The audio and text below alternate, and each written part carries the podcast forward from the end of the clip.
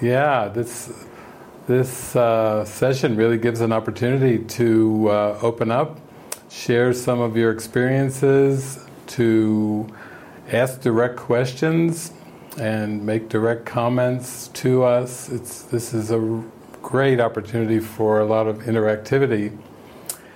And as I was praying just at the beginning, before we start this session, I I was receiving this reminder from Jesus that there's a part in the Course where he says, really, your first your first responsibility is is to um, is to increase motivation in the learner.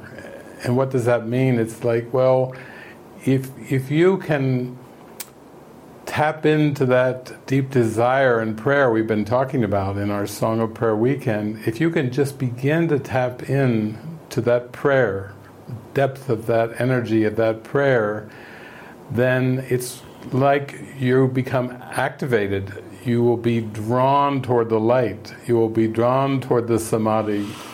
And uh, I remember in that passage where he says, actually, that's that's really your first responsibility, and then that's your only responsibility because we're so accustomed to this linear way of thinking and this linear way of problem solving. We ha- have been ingrained to go for solving problems like, okay, what do I do first? What do I need?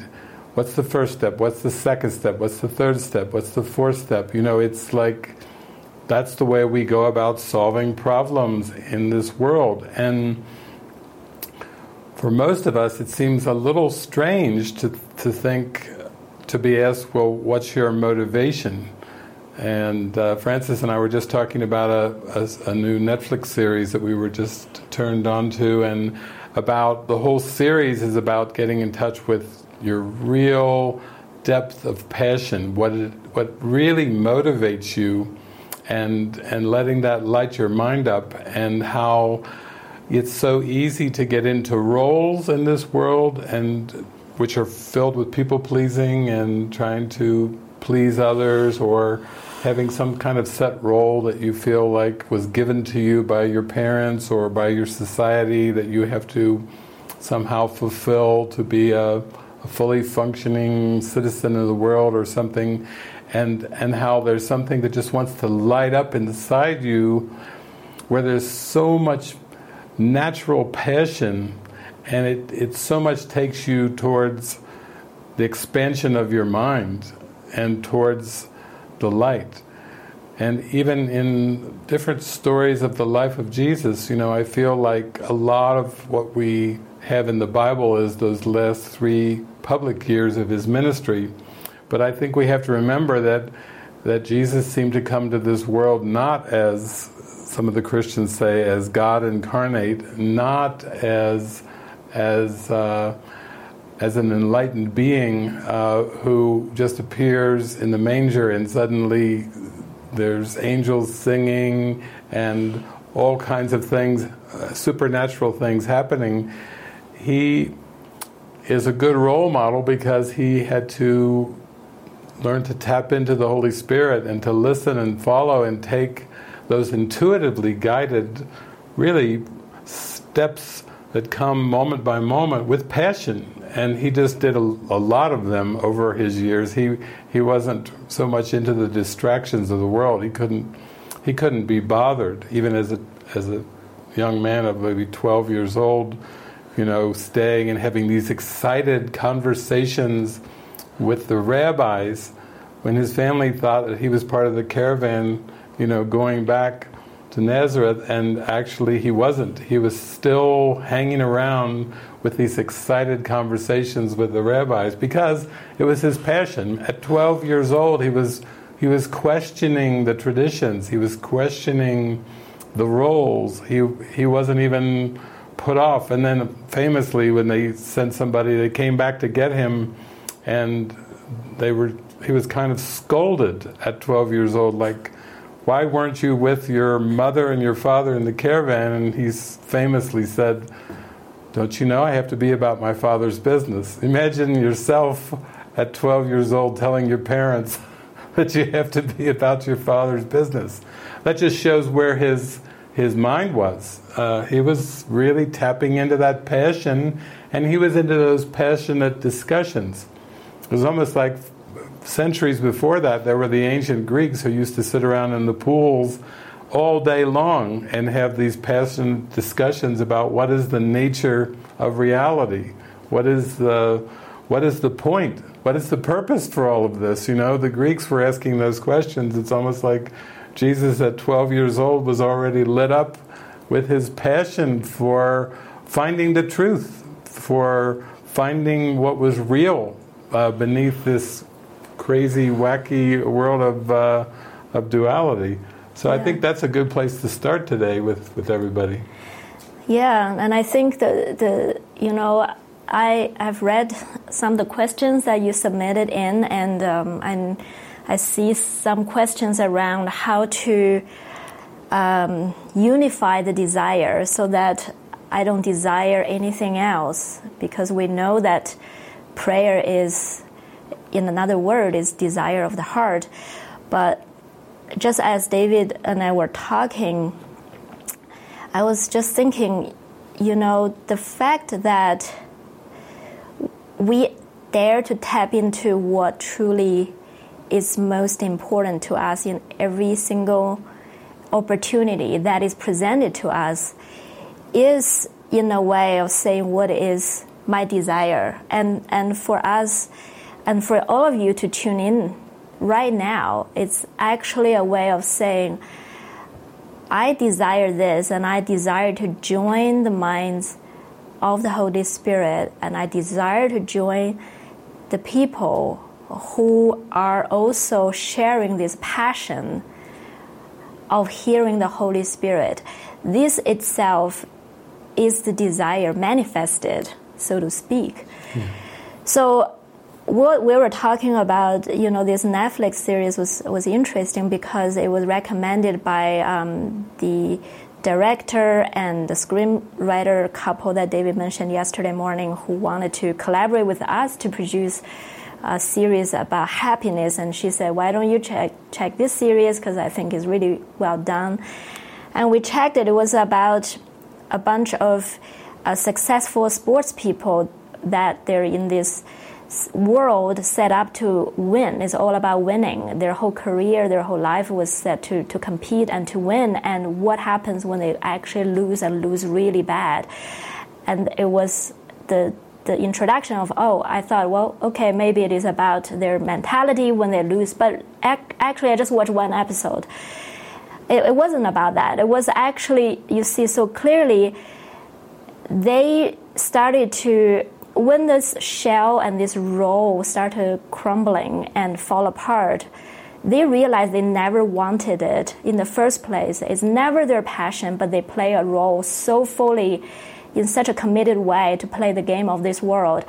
And it's not really offering anything. And then when when things started to fall apart and they give themselves permission finally to admit this is not where my heart is at and they step into this strength that is considered as weakness by the world because you don't have a role, a persona that is glorified and recognized.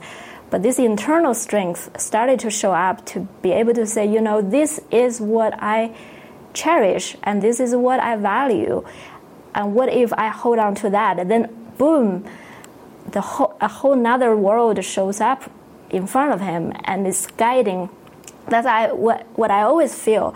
Once we tapped into this desire and this certainty, it is actually a strength. It's a certain quiet strength.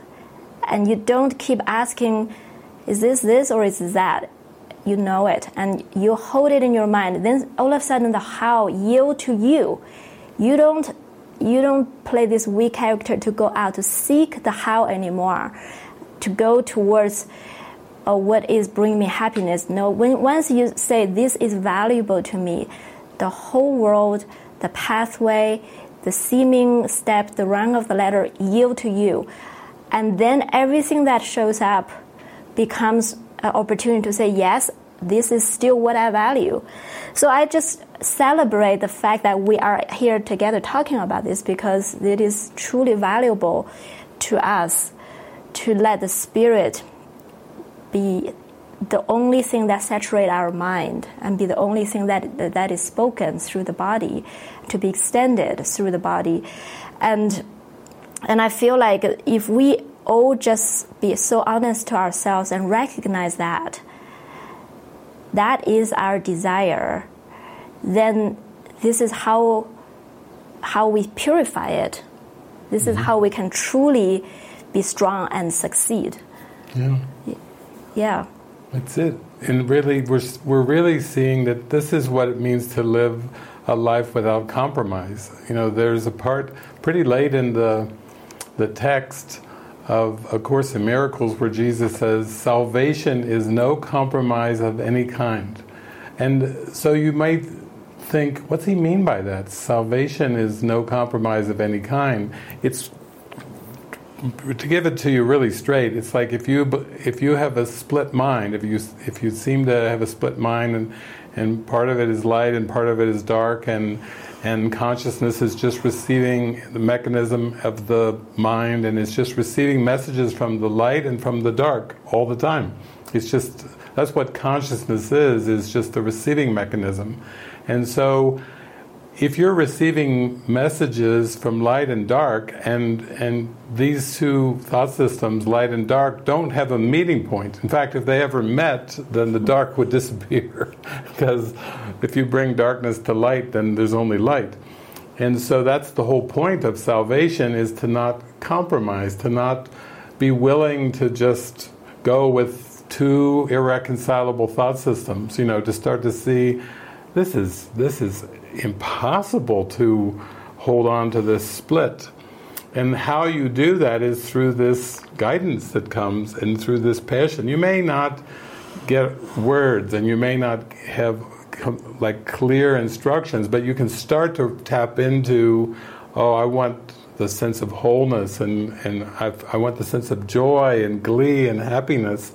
And so for me, the reason why we're having these beautiful retreats like we're doing is because very simply when the course came it wasn't i didn't see it as a book. I mean i used it kind of like an oracle but then the whole point was to tap into the guidance. And actually once i really tapped into the guidance then wow it's like going down a water slide. Uh, you, you don't hang on don't put your fingernails into the plastic just pull your arms in, pull your hands in, and whoosh, go down the water slide and splash in that water. The water's warm, it's very inviting.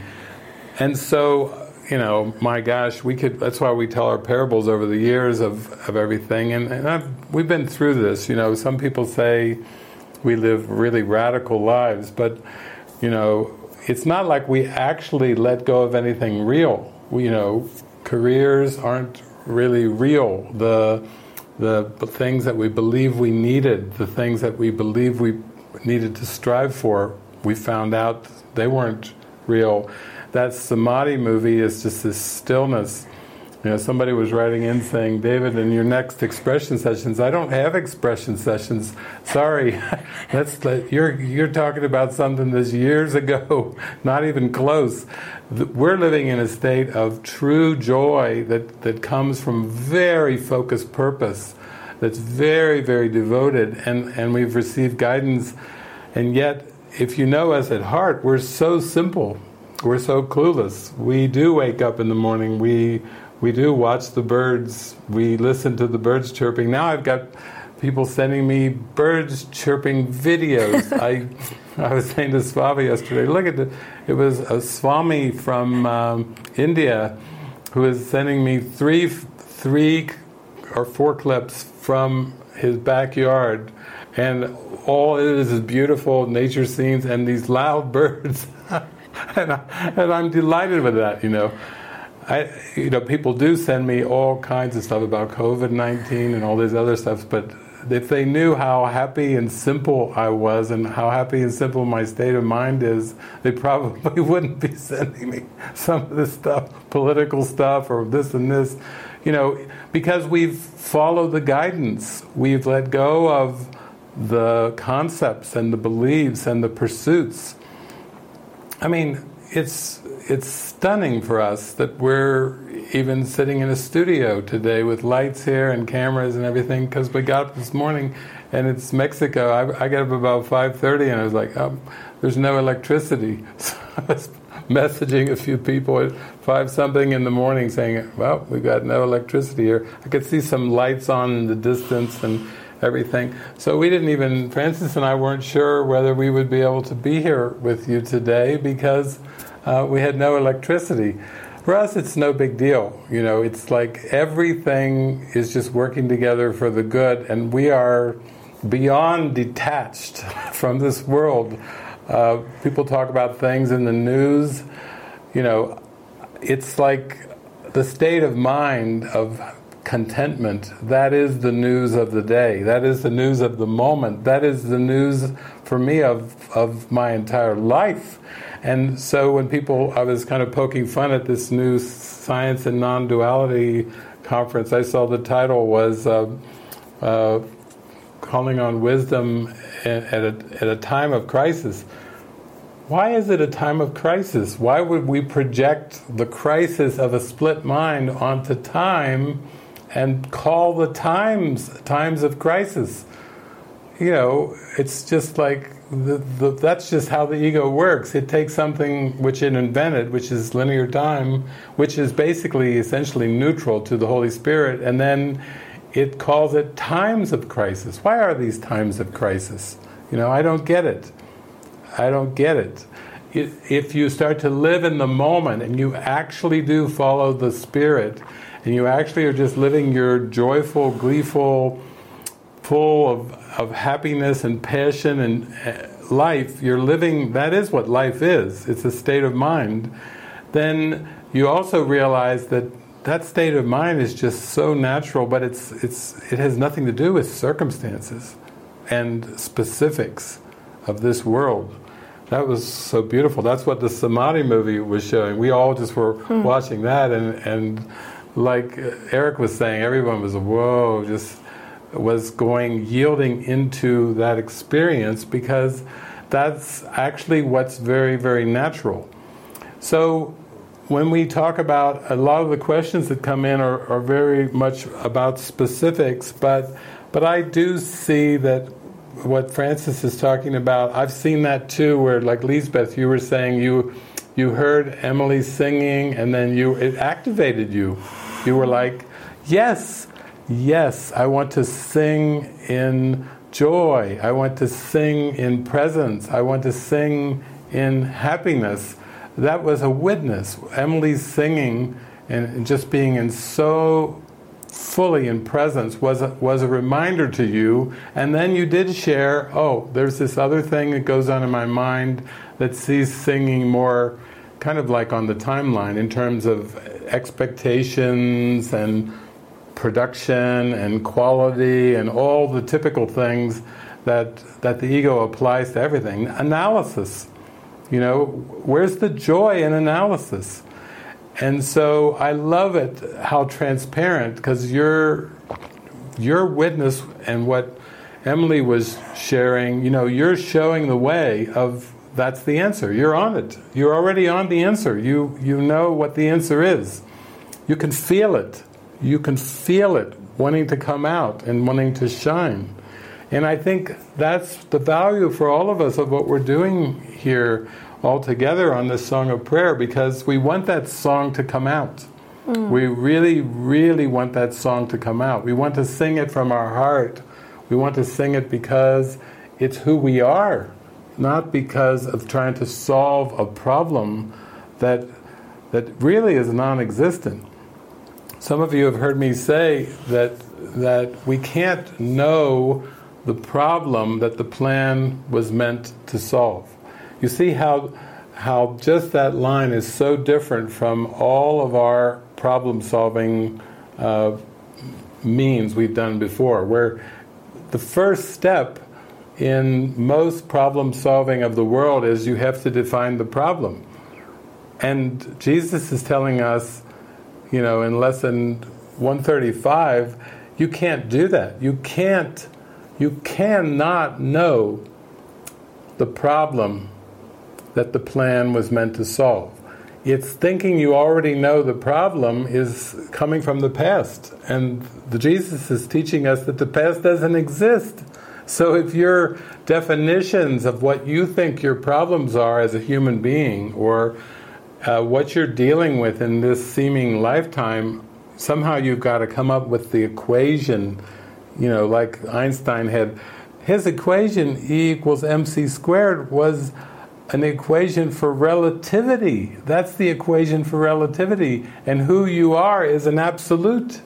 It's divine light. So even Einstein wrote a letter to his uh, daughter and he said, Listen, you might have to bury this or don't even, you're not going to be able to share this with any news outlet, with anybody, because the world's not ready to hear it. But he said, My most famous equation was E equals mc squared, and that was the equation of relativity. And he said, Actually, this whole world, everything is all about love. And love is the force that scientists are too afraid to find. Love is the thing that, that as scientists we have, have been scared about. You know, even when they would do some of their early experiments and quantum experiments, experiments uh, you know, uh, Einstein called what he found the connectedness that he discovered through his experiments he called it spooky action at a distance. Spooky. Einstein called it spooky. There it was. He was afraid, but he did write a letter to his daughter saying, well, you know, it's actually all about love, and as scientists, we're afraid of that. So he was actually talking about how there it is. That's the fear of, of, of God's love. That's the fear of eternity. What's to be frightened about eternity? Well, it seems, as you've brought up in your questions, it seems to imply that that the self that you believe you are will be gone. Uh, the ego would say annihilated. That's what the ego's stance is. That God is is got only one purpose. The light has only one purpose, and that's to annihilate personalities, annihilate individualities. Some of you might have even had that feel when you were watching the Samadhi movie, like, woo, this, this presence doesn't seem to have any connection with separation. It doesn't have any connection with personality or individuality.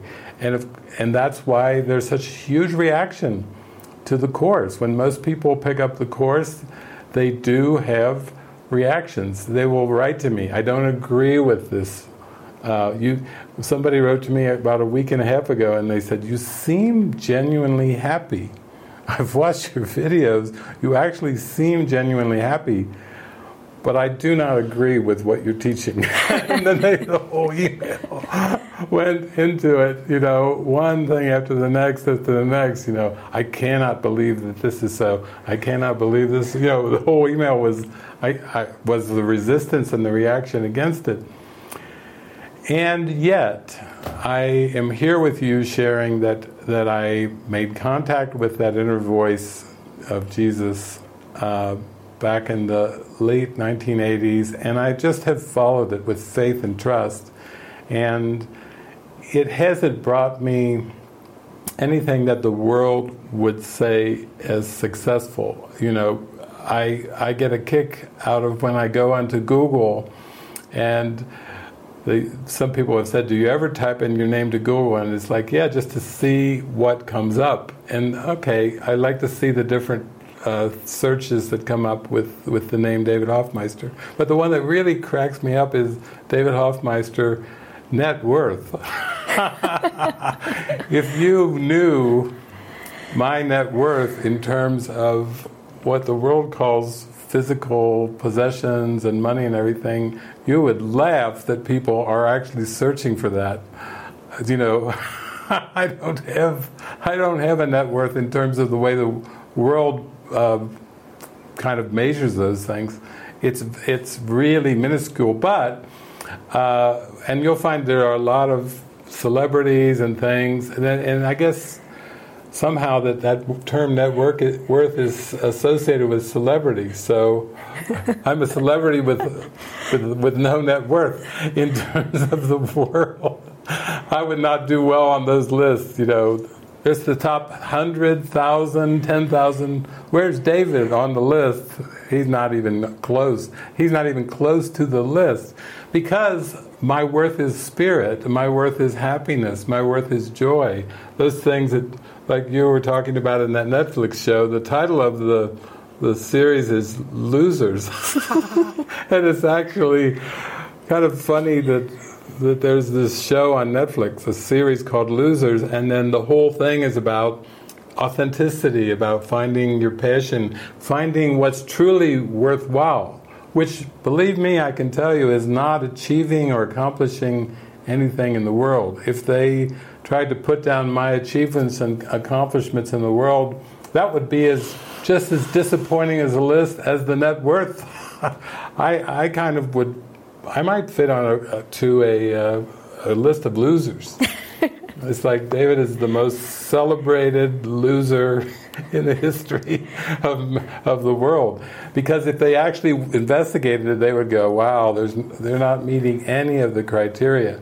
But that's the fun of it, because for me, tuning into guidance, listening to guidance, following guidance, and being happy was worthy. That's where the that's where the worthiness was for me. That was that was the that is my net worth. Is this this moment? You, if you really want to know my net worth, you really have to go into the holy instant because you won't find it unless you join me in the holy instant. That's the only place you'll discover it. It's very, uh, this world is backwards and upside down, truly. Yeah, even this morning, um, because we weren't sure whether we will have electricity by the time this session started. So we were just, there were a lot of text messages, there's no power, power is out, power is out in Mexico, no power, and uh, and I was um, in my room and and JP came to my room and said, "Can we? Do you want to pray um, to have the power come back?" I said, I, don't, I, I, don't really want to change. I, I've, I don't really have it in me to to pray to have change what's supposed to be. And then he said, "Well, let's just." Join in prayer anyways. So we did join in prayer. And then afterwards, he said he went so deep, he discovered his true prayer that was that was at the core, and and power came back. And I said, "What was it?" And he said, "Thy will be done." And that was the thing is. And then he moved on to something else very quickly. But I was I, I, I tasted that power of that short phrase. When the, the phrase itself, when they are just words, that will be done, means nothing. But when that phrase comes from your, come from you in such authentic way, regardless of what seems to be the surface scenario that leads you to that prayer, when you sit there and you, you tap deeper and deeper into, I want to find the authentic prayer, and you get to that prayer, Thy will be done. The power of the whole universe lies in that.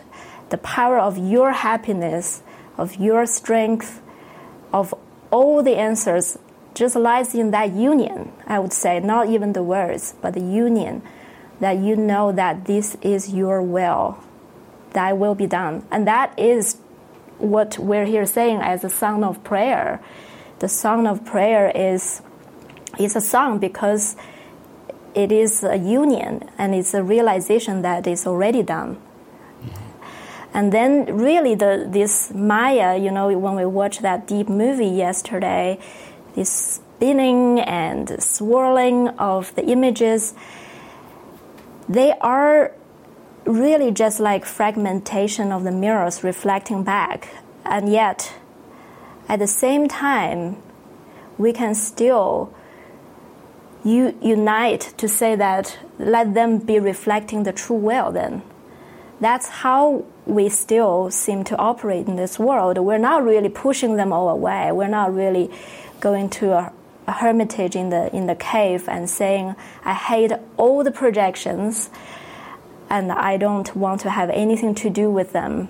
And that is not Jesus actually is saying that it is through the relationships.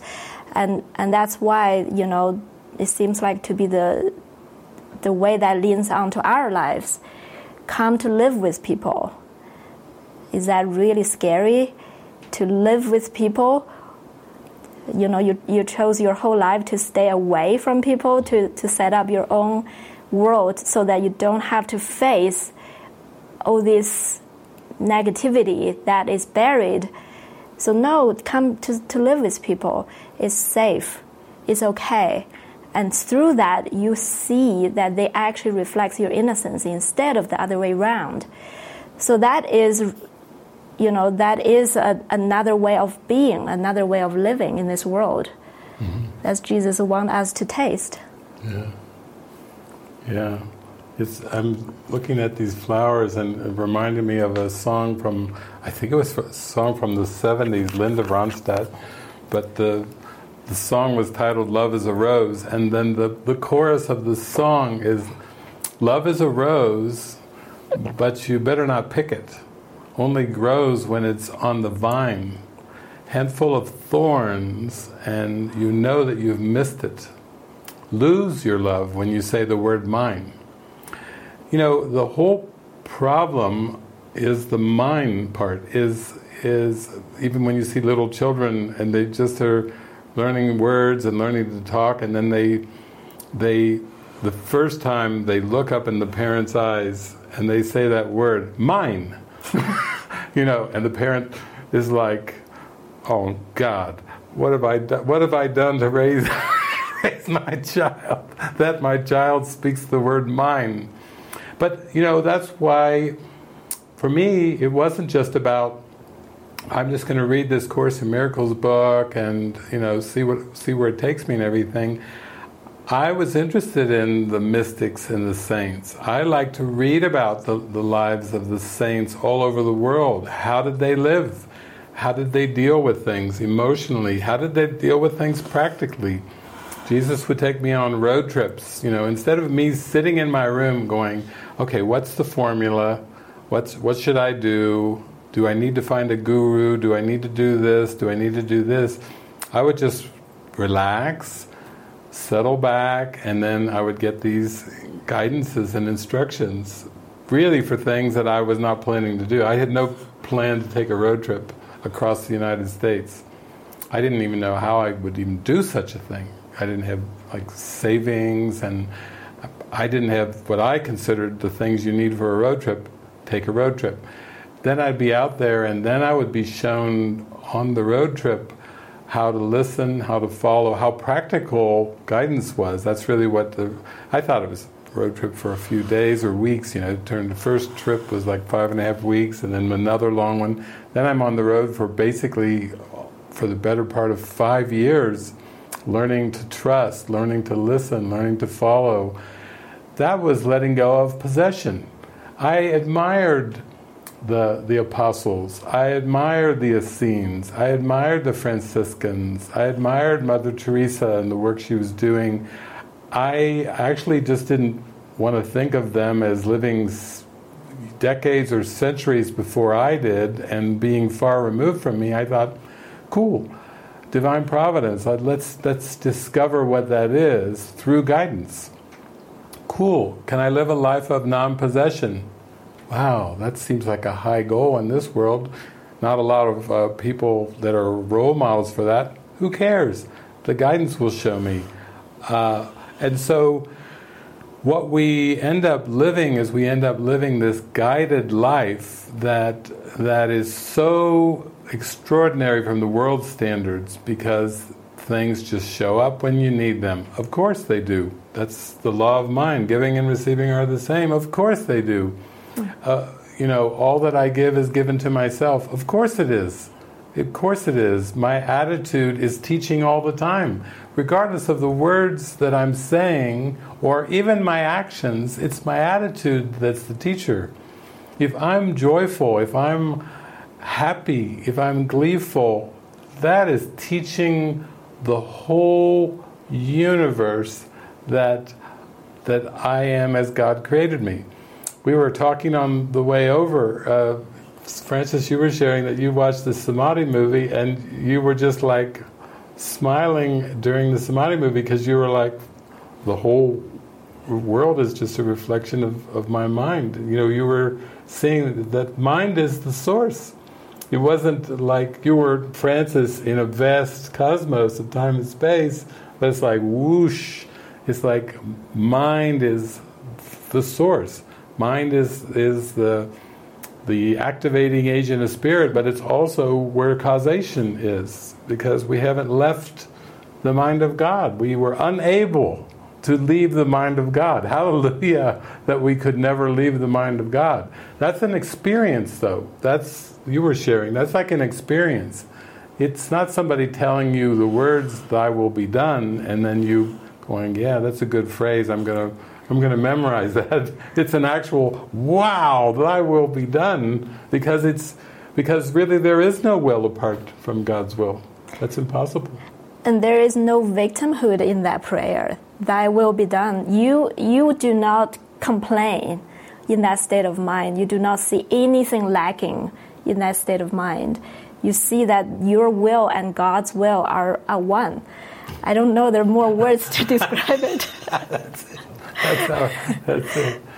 And that's what they were. Greg was talking about too at the beginning on on Friday night, where it's like that's where that's where you see it. Uh, it's a song, and you see that you are that song, and then, and if you say to yourself, "Wow, I just." that sounds good, but you're dealing with the practicalities of time and space, what seem to be the practicalities of of needs or wants or issues, then it's really like bring those to the altar. You have a, a powerful altar in your mind, and if you bring those issues, those seeming problems that you've tried to define and so forth, but if you bring them to the altar and you leave them to the altar, I will guarantee you they will disappear. Mm-hmm. In fact, uh, lately I've heard people, the group from India was saying that right after they finished studying the Song of Prayer, the day afterwards, I think that's when the Song of Prayer video appeared for this weekend. And for those of you who have read it or haven't read it, this is from Jesus, and it came as an as a response because Helen Schucman, uh, Ken Wapnick was basically saying to Helen, you know, I see how Jesus is working with you, and I, I still think there's more to this topic of prayer. I would love to hear more from Jesus about prayer. I know I, it's impressive how he's helping you get your green pantyhose and your organic coat and these different things, get the eyelash that's stuck in your eyeball. Uh, stuck in your, you get that onto your cheek.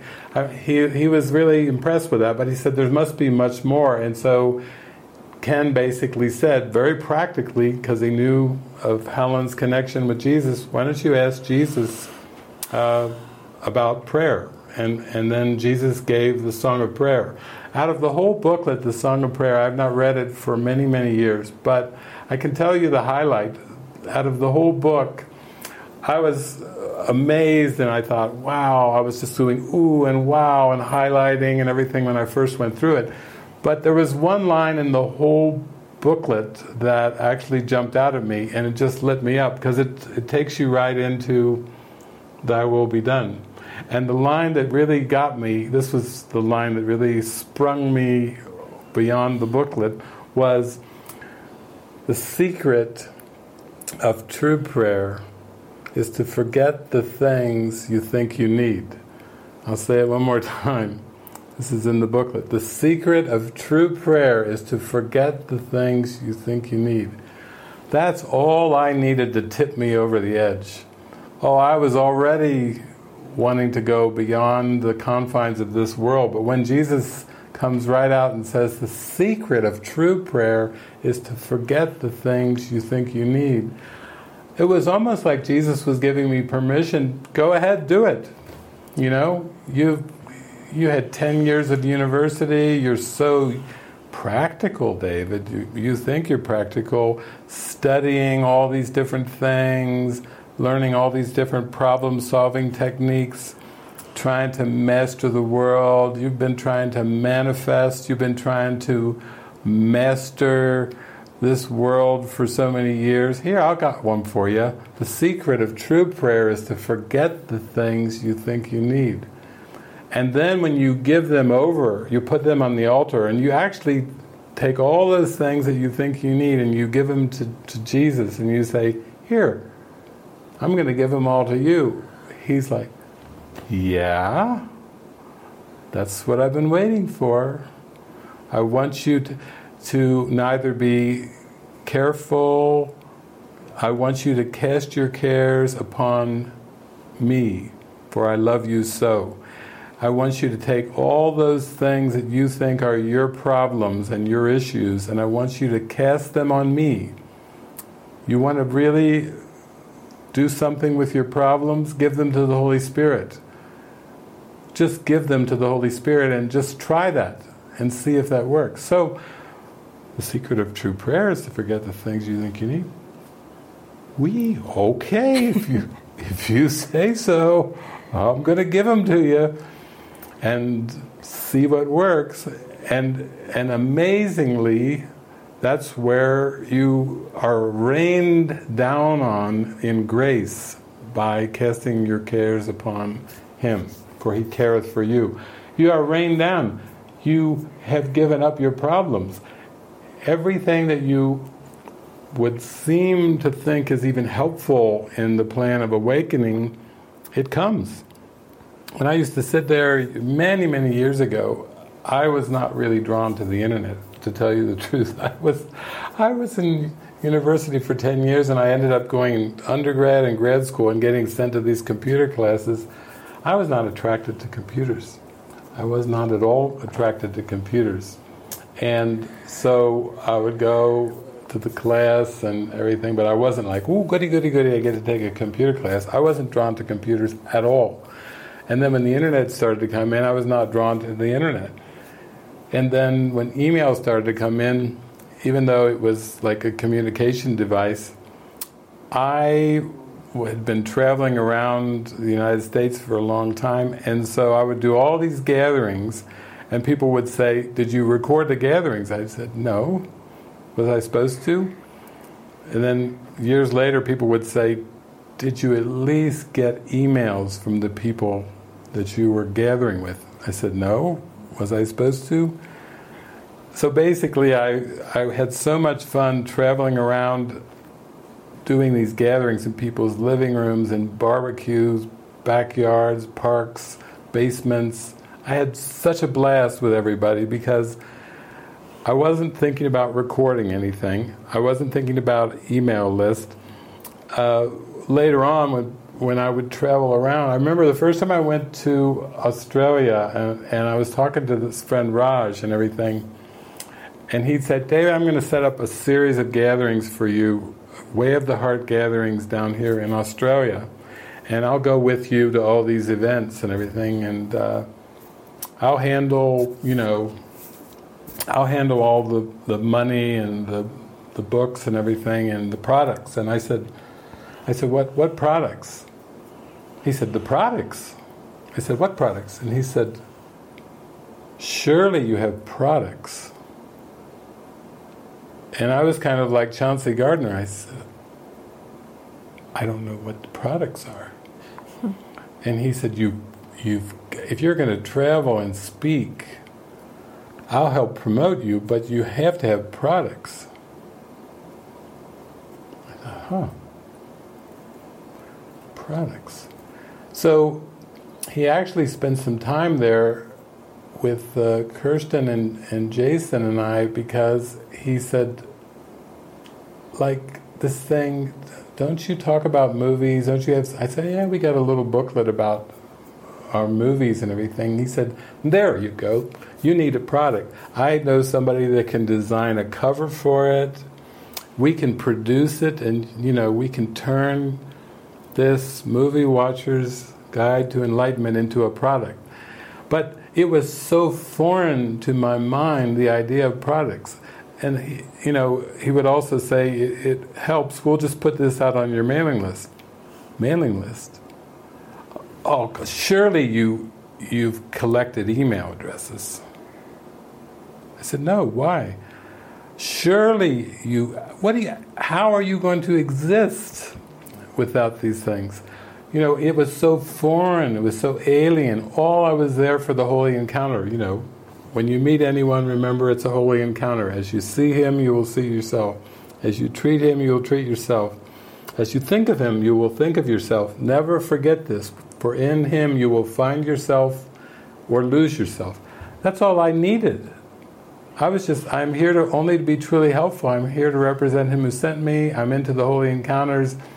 I was not interested in emails, I was not interested in products, I was not interested in in organization. And you know, I realized too that when I traveled even to other countries, South America or whatever, I'd have a little brief call usually with somebody and then we just uh, Marina and I did this actually was that yesterday? We had a brief little call. We joined with somebody from Colombia, uh, from Bogota, and then all of a sudden an entire event gets set up from a brief little call, and that's the way it was always going for me.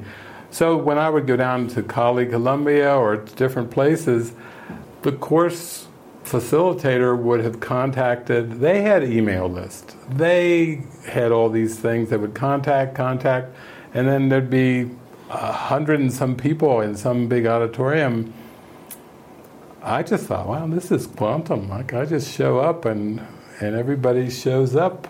And sometimes they'd even bring in simultaneous translators and booths and do all these different things. But to me, I have my job is just to be happy. And that's it. And I think that's what we're trying to get at is that's how simple this really is. If God's will for you is perfect happiness and all you want to do is join, say, you know, thy will be done, thy will is for perfect happiness. So if you're happy, then the whole universe is happy because there is no world apart from your mind. What kind of God would set up a world where you could be happy and other people could be sad? Or you could be healed and whole and other people could be broken? You know, God would never have anything to do with such a fractured, crazy, that's an egoic projection that there's people suffering outside of your mind. You know, if you if you want to maintain that belief, you you can do that, but you're not going to be happy. I think Mary too. Mary Mary Straub was writing in, and I think Mary, you were writing. You were saying you're still having trouble with this uh, social justice thing. You know, like there's you're having nighttime dreams where it's starting to you know, you're getting stirred up with your nighttime dreams, and you're still having trouble really grasping this idea of uh, that there's no social justice. That Jesus has a whole section in the course called the justice of heaven, where he's saying, yeah, if you're looking for justice, heaven is your state of mind. If you're looking for fairness, go to God. God is fair. Heaven is fair. If you're looking for happiness, Go to God. Heaven is happiness. But you're not going to find fairness in fragmented perception. Uh, you're not going to find happiness in fragmented perception. You won't find continuity in fragmented perception. You won't find any true sense of, of peace or blessing or intimacy in fragmented perception. I had a, a friend, uh, Celeste, uh, wrote to me from uh, from France, and she was basically saying, "How do we deal with protest? You know, like, can can I be in my right mind?" Uh, and be aligned with God and be protesting. It seems like if I'm protesting, I must be going against something. I must believe there's some external thing that's not right, or I have to be protesting against it. And she said, like, how does this work? And I wrote back, yeah, true empathy means you stay with what's real and what's true, and you stay with the real thoughts in your mind. Period. That's it. Uh, what what does true empathy have to do with social justice? Nothing. Uh, are healing and atonement related? They're identical. they're not even related, they're identical. But what is atonement or what is healing but to be in your right mind? You know, that's all Jesus is asking us of us. Is he's just saying, please put everything that you perceive on the altar and give it to me. Bring your misperceptions to the altar of your mind like that bright light that's right behind your head. It's like that's like the altar of earth right there, your your green screen, your background. And and that beautiful light is so precious and he's just like saying, bring everything of you misperceive about earth, bring that to the light and it will disappear. Now there are some people that tell me, you know, David, what you're talking about, you sound like you you have lot, you do not have all your marbles. You have you are not playing with a full deck. Uh, you are not speaking in practicalities. I said, what do you mean? This is the most practical. This is the only practical thing that there is, is true empathy. Admittedly, Jesus says that's one of the harder concepts to grasp, because when you start to grasp that one, well, the whole course becomes really simple. Then, it, then you don't have resistance. You're like, oh yeah, yeah, yeah. But the whole point of believing that there's an external world outside of your mind, that is the issue. Uh, there was the, the woman, uh, what was her name, Shah from uh, India, that was saying that she she got into you got into the whole all the course and my teachings and everything because of one word, quantum. You said, "Ooh, the, that word quantum just lit my mind up when I heard quantum." And then I saw your book, Quantum Forgiveness.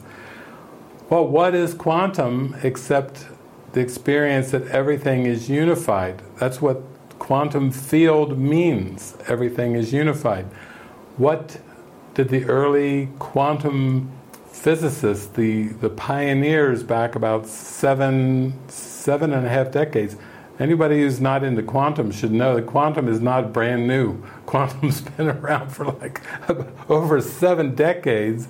So we can't, you can't go, oh yeah, that's that newfangled science. No, it's actually not newfangled. It's been around for over seven decades. And what the quantum discoverers discovered was there was no world apart from consciousness. There was no world apart from the perceiver. That the, the perceived and the perceiver were one. That's what they discovered. Well, there goes Newtonian uh, science out the window. It's gone in that discovery. That's what science was always set up to do, was to, to know to discover. Well, with that discovery right there, that just brought an end to the belief in an external world, an empirical external world. Now, does that merge with the great perennial wisdom? Yes, it does. What do you think our whole Samadhi movie was about? Showing that there's no inner and there's no outer. Even Ken was noticing, he was telling me on the way in in the parking lot, he was he was saying, uh, did you hear it? In in the movie yesterday it said there really aren't enlightened people. and I, have been talking about that for, for decades, and it's like, it was in there, it was in the movie. There's no enlightened people. What does that do to gurus? Well, that just shoots your, your all your concepts of gurus, you know, out of the window there. Because why? Because there's no world apart from what you think. That that who you are is the meaning of the world. There's even a workbook lesson in A Course in Miracles where Jesus says, You are the goal the world is searching for. I'll run that back again. You don't hear that typically in religions. You are the goal the world is searching for. with the phrase, the kingdom of heaven is within you.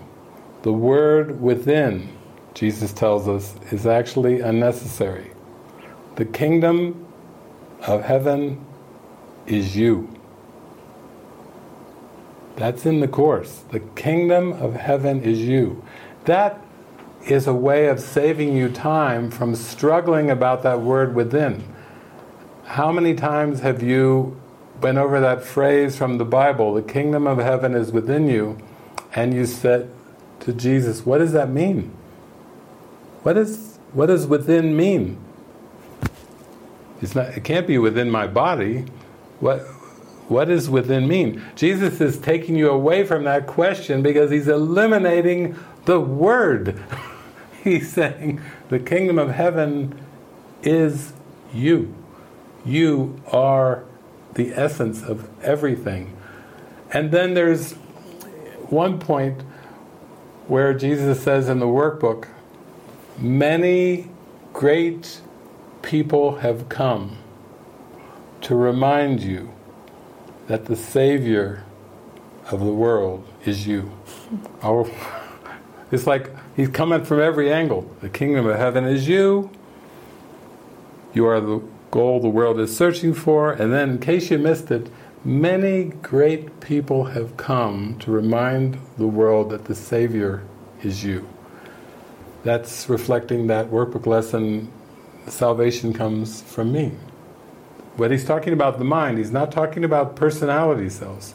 You, it wouldn't make no sense if you said the salvation of the world depends on me and you put your personality self-name in there, because that's not it.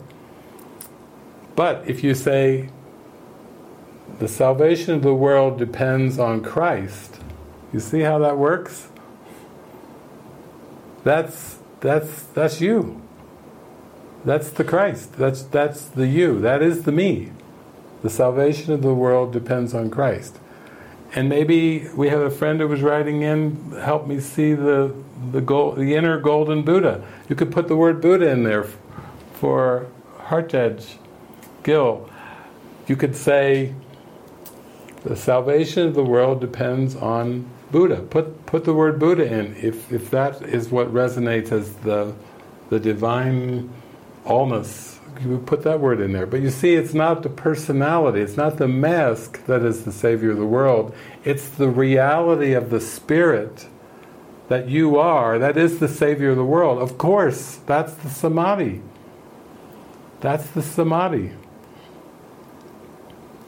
we were walking up the steps to come into this room, and and Frances was saying, "Yeah, it's like you, can't. This just is beyond the words. You know, I just don't even know how long I'll be saying these words." And and you saw when Svava sang her song that that she stopped in the middle of the song, and she then she said sorry, and then she started again. I got to hear the rest of the story, like when we when we left. She was singing one line in that song, which was the line encouraging really to, to let it all go, and she did. In the middle of the song, she let go of singing the song. And then something came right back and said sorry, and then continued on the song. But she's told me afterwards, she said, as we were leaving, she said, You know, I don't feel bad about that song. And I said, Yeah. And she said, I don't even know if I'm going to be able to sing many more of those songs at all either, because in the middle of that song, I so much went into the line that the song was coming through me that I couldn't I couldn't continue at that moment. There was nothing to continue. It was it was totally talk about complete. It was complete right there, and she had she had disidentified so completely with the singing of a song right in the middle of a song that that was like a witness of the line I was telling you. The secret of true prayer is to forget the things you think you need. Even the need to finish a song was gone in one instant. There's another line that Jesus says where he says, A teacher of God can heal the world without a sound. Without a sound. So if you start to associate this teacher of God idea with words, and certainly, you know, the, the shy David who didn't want to speak at all, the shy David who didn't have a girlfriend till he was 27 years old, the shy, quiet, timid David who certainly would not have said, Oh, Jesus, use me, let speak through me all over the world. That's the last thing uh, that David would have actually said. And now I'm giving you this line the teacher of God can heal the world without a sound. That's where we're pointed towards samadhi. That's where you start to realize you don't need a teacher of God self concept. All you need is the willingness to be still and know. All you need is the desire of your heart for that song of prayer. And everything else is involuntary from that. There's no doer with it. If you really tune in and you tune in to the love you have for God, that's it. You've done your part. And everything that would seem to come from that will seem very expansive and seem very mystical. I'm seeing Susan Jameson. You you wrote in your beautiful encounter uh, where you with your your symbol of Bernadette that you received. Uh, maybe you could just share just how profound that was for you because it was I think Easter you with uh, the coronavirus. You know you were going to a place that's usually packed full on Easter, but this Easter, which is very recent, you actually showed up there and went through a very mystical kind of of experience, and it was totally unexpected, and that's it was just the prayer of your heart. You were just in the song of prayer. Thank you. Um, I love you all so much. And I was listening to you Sunday morning, Easter morning, and it was so happy and so much fun.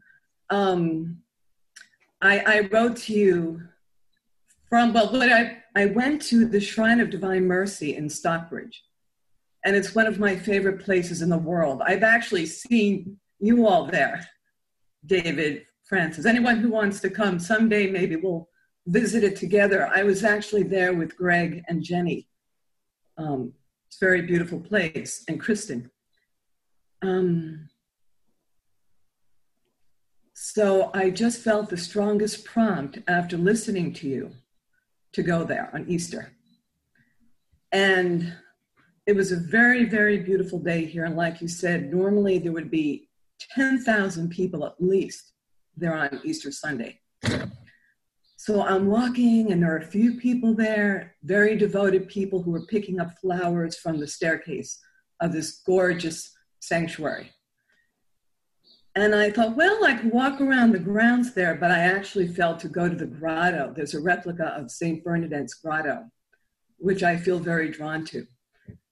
So I'm just walking, walking. At the time, I actually received a text from my friend Holly, who, who told me about that grotto originally. And it was like wild. Holly's writing to me. She was living in Ohio. She just came back. And I said, Oh, I'm going to make a little film. So I filmed that I was walking to the grotto, which is where she told me to go 25 years ago. So I go, and there's no one there. I'm sitting on one of the benches, and I'm just in a, in a prayer. It's just a beautiful place in nature. It's outside there's a little statue of Bernadette and a statue of Mary. Um, my understanding is that the the visions that she saw were not really of Mary, they were Jesus. So I'm sitting there and I'm thinking of the beautiful sessions with you in the morning and just feeling so happy and so grateful. that I start writing you a little message about the little crystal egg I found that morning. That's another story. So suddenly I'm sitting there silently and I felt a presence of someone behind me. So I very slowly turned around and there was a woman. I don't know when she came, she just appeared. She was sitting there and she's very friendly. And she said, May I play you a song? And I was like, Sure. I'd love to hear a song. No one ever says a word. Everyone's always silent at this grotto. But this woman comes, she appears, she goes, I'd love to play you a song. So I said, Yeah. And I turn back around and she plays the song of Bernadette on her little phone, but it was quite loud. So I'm sitting there and I I felt like I was dissolving. I felt like a child. I was just crying and weeping with joy and feeling the presence. Just the presence of love and peace. And I, I was just so grateful. And I couldn't stop crying. And then the music stops, and I slowly look at this woman, and she's like, ah, you know, so happy. And I just thanked her so much. It was a beautiful, beautiful moment. And then she said, Well, may I approach you? And I'm like, Oh, actually, wait. First, she said, I have something to tell you. She said, I just came from seeing her. And I'm like, Seeing who? I mean, that's what I'm thinking. I didn't say a word because I was like in awe. And she goes, I just came from seeing her. I went, so I was silent and she kept talking and she said, I just came from Nevers, Never, France. I just came from seeing her. May I give you a gift? So although everyone, you know, was keeping this protocol of six feet away and all that, it was it didn't even cross my mind. I, I said, Sure, yes, please. So she comes up to me and she hands me a little book of Bernadette. And she goes, This is for you. It's from Nevers. And I'm guided to give this to you. And like this, I was just looking at her and crying and um, just feeling so grateful. So grateful. I've been to Lourdes, France, where the healing waters are, but I've never been to Nevers. and I've always wanted to go. And actually, it was interesting because Bernadette's form, you know, the the uh, symbol of her is is in a crystal box that everyone can see. And that morning, I had found the crystal egg. I have the egg and that little book on one of your books, David, behind me. Um, so then I was just sitting there, you know, just feeling all this love and all this peace. And as I wrote to you, I don't remember who left the grotto first. I have no recollection of what happened next, none. I don't know how long I was there. I have no memory of that, except that I, I remember walking back up the hill and the sun was shining. I've taken lots of photos of the sun from there. And just feeling so, so in love, so guided, you know, knowing that I could really, really trust God. I mean, that was it. I felt this union of God. And for me, it was like, thank you, God, because that is my song. That is my song of prayer. To know you, to trust you, and to, to know that guidance. To know your presence. Oh, thank you. thank you, Susan. Thank you. And just like when I read the Song of Prayer, and my the one line that I remember from the Song of Prayer of the whole booklet is the secret of true prayer is to forget the things you think you need. From your parable now, I will just go forth in my day smiling just from the name of the town that you told me. Because, because Jesus tells us that the atonement, which is the sole responsibility, the atonement is the awareness that the separation never happened. And the, and the name of the town in your parable is Nevers. If I ever have to live in any town, that's that's where I'm living every day. I'm in Nevers.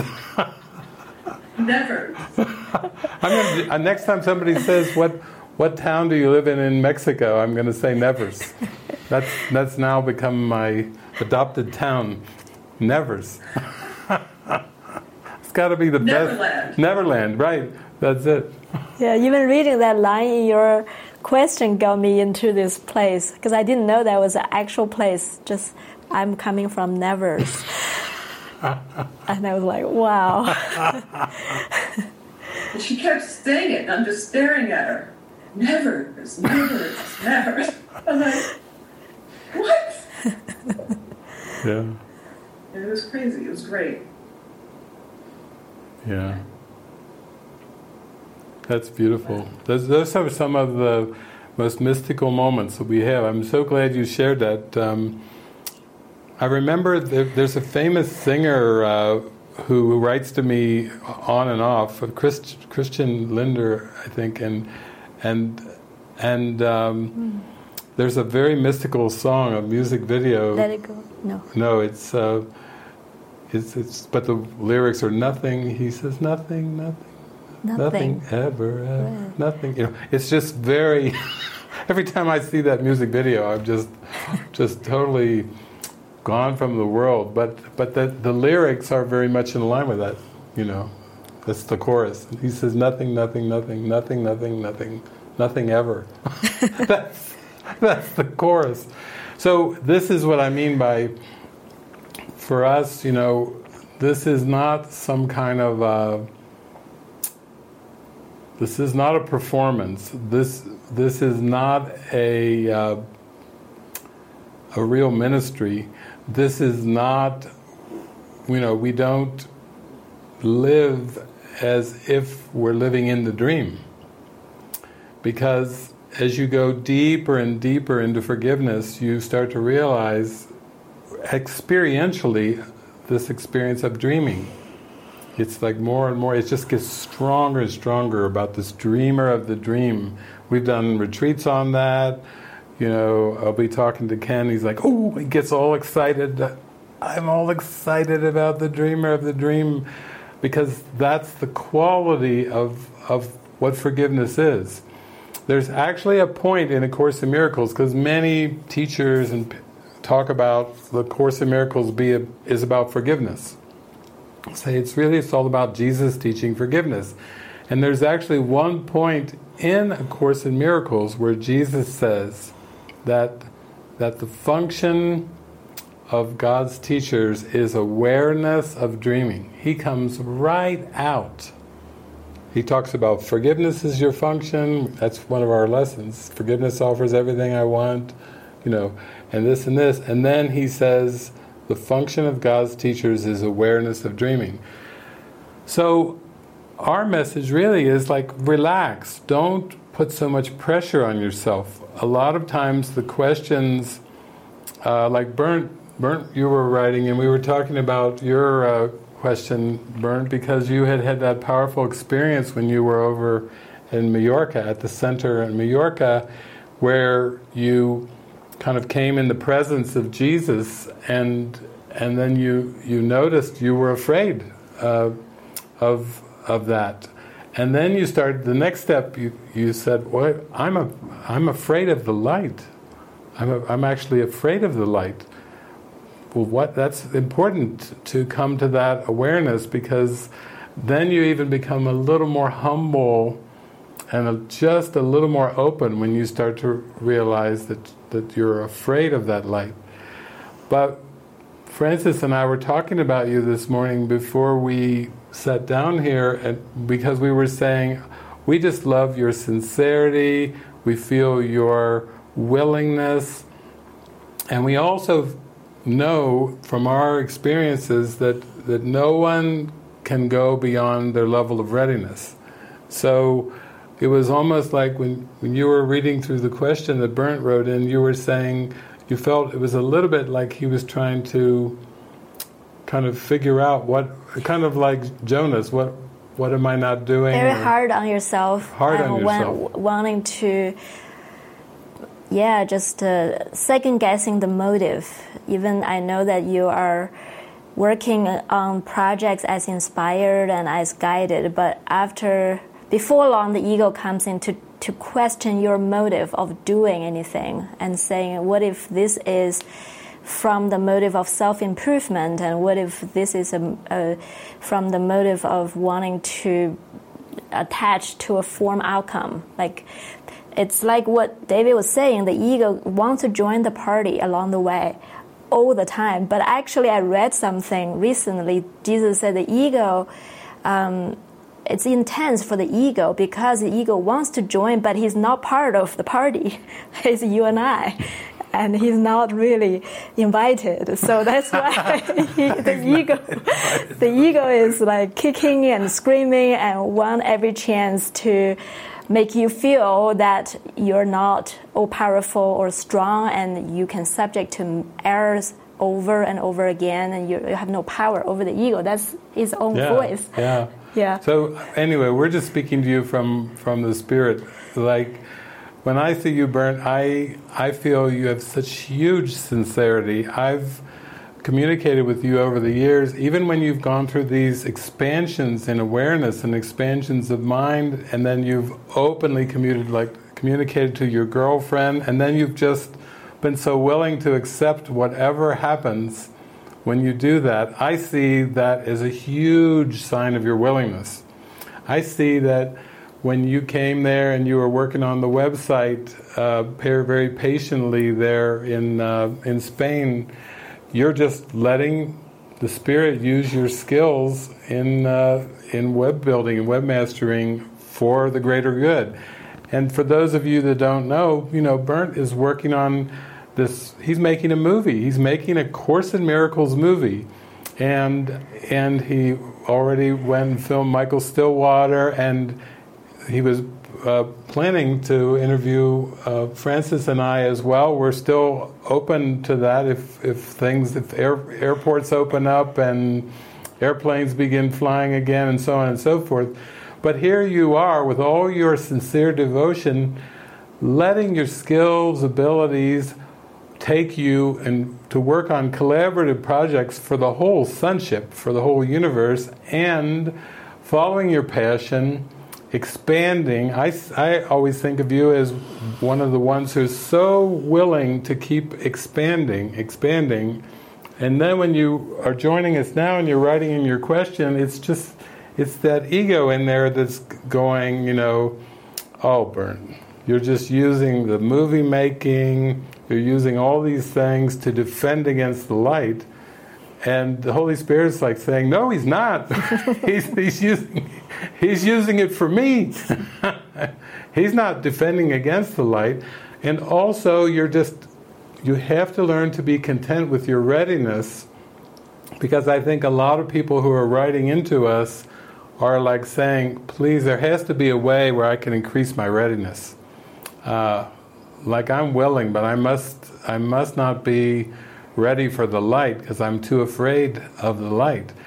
Uh, there's you, you should never feel like you have to somehow evaluate readiness because readiness is something that everybody's trying to put it into time and space terms like okay i'm willing but maybe i'm not ready but what can i do they they mm. think if i'm not ready uh, that must be a, a defective thing i must be defective if i go back to jesus for an example you know using a symbol of reincarnation, you know, Jesus had reincarnations, we'll say, from that metaphor, uh, or bestowals, where he seemed to uh, go through this incarnation thing. It's just these are just concepts. It's kind of like just switching the the channels. But he went through that, and then when it was time for him to completely transcend time and space, we have this bestowal that happened two thousand years ago, where he just transcended the ego entirely. Be of good cheer, I have overcome the world. You know, there it was. I and the Father are one. Before Abraham was, I am. Hallelujah. Touchdown.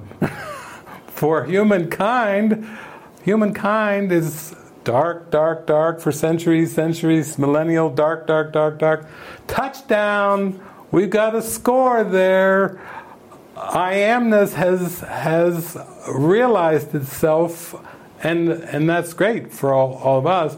But Jesus, he, if he was thinking during his lifetime, am I ready? Am I ready for the light?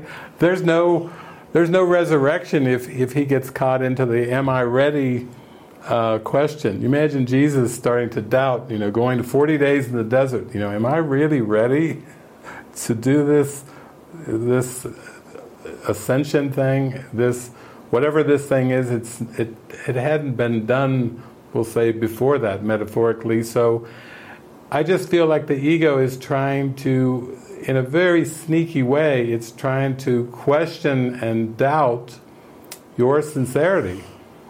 And I can tell you, the Holy Spirit, we're just, we love your sincerity. We, we feel like you're going with your readiness and you're giving it your all to be of service. And that's what will wash away the fear and the doubt and the resistance. Your, your comfort zone, your ego comfort zone is getting stretched all the time. You know, in your relationships, it's getting stretched. In you doing this film, A Course in Miracles film, uh, that's that's a, a, project for sure, and it's stretching you out of out of your past comfort zone. So I think that's what we want to really say. Just like I said to Jonas yesterday, uh, and like I was I was saying to a couple of different people, I really feel like we're here to cheer you on and to say thank you for your steps of willingness that you're taking because they are truly blessings for all of us and we feel it. We, we hope to be able to be filmed and recorded by you if whenever that is going to be. we have to leave that to the Holy Spirit. Thank you. I'm also feeling like um, who was it you were talking to recently, Krista? Krista, yes. Krista, Krista, this is your first time on with all of us, and uh, I saw you the other day. I saw your hand. There it is again. And I think one of the most important things that you can do uh, is when you show up here and you speak to us and to all of us. That kind of is like an icebreaker because. Uh, and I feel like uh, we were talking about you because Frances said she's done some call, a call, counseling call. We were feeling that we would really like to hear from you today, just as a way of having you relax and and open up and. it's always that little hump go over the hump. um, okay. Um, can you hear me? Yeah. Yeah. Yes. Um, okay, I'm really nervous. Um, I found the course like a um, few months ago, and since that that um, okay, concentrate. Um, I fell in a in a really deep uh, depression it like over and over and over again. And uh, like uh, one and a half years ago, it was really, really, really uh, deep and dark and and some and now I'm at home without a job. And somehow the course came into my life. And the first few um, days I was really really excited. And I met someone a few um, um, houses away from here who, who, did the course also. So I was really surprised.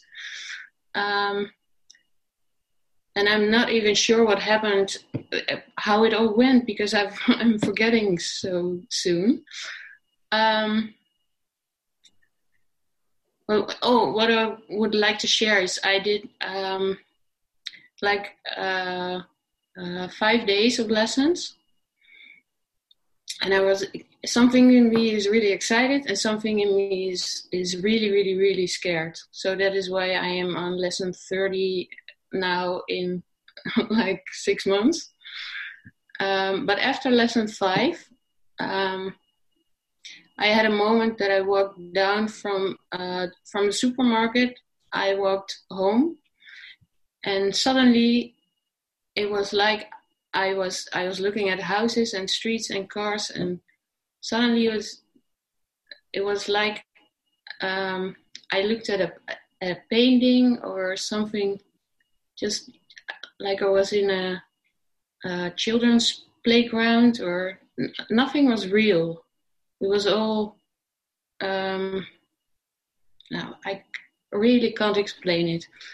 And there was a, a sudden. Um, there was a moment when, and I, I really don't know if, if that's my thinking or whatever it is, but I, I suddenly saw that God is not far, far, far away beyond the stars, beyond the clouds, but um, also not even the most tiniest spot possible. And I can't explain it. I can't give words to it, but it was a flash like everything stopped.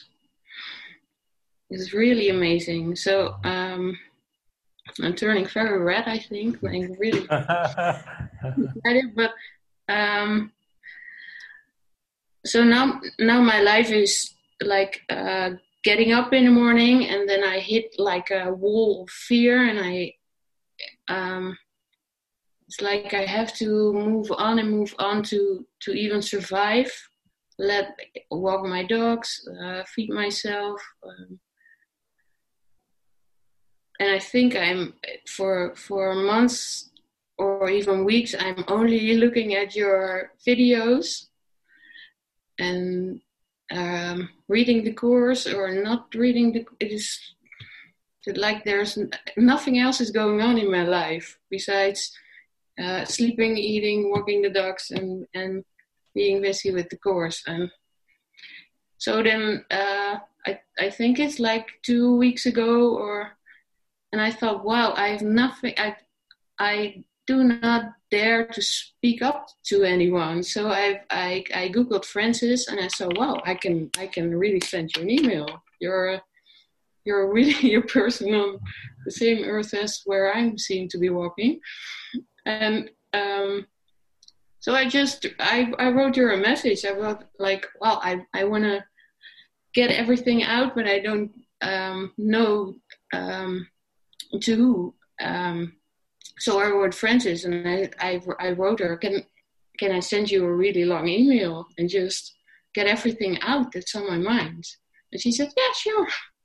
And I was so surprised. So I, I think I, I wrote back to you, wow, are you on the, are you really on this planet? Or something like that. and then a, a, few days, a few days later, I, I suddenly wrote, well, um, can is it even possible yet in in your schedule to have maybe a, a, a Skype meeting? And you said, yeah, sure. It was really, it was so. Um, well, overwhelming. I feel like there's some things happening that um,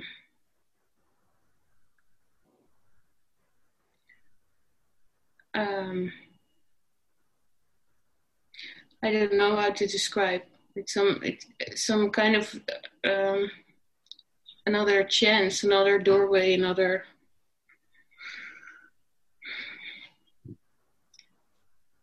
I don't, and I have to keep reminding myself I'm I'm not the one who has to um, who has to do this, who has to push myself. It's okay to rest. It's okay to um, give myself over, although I don't know how to yet. It's really exciting. And I have to say, this weekend, the fear level was so high sometimes that I just think, wow, where's this going? But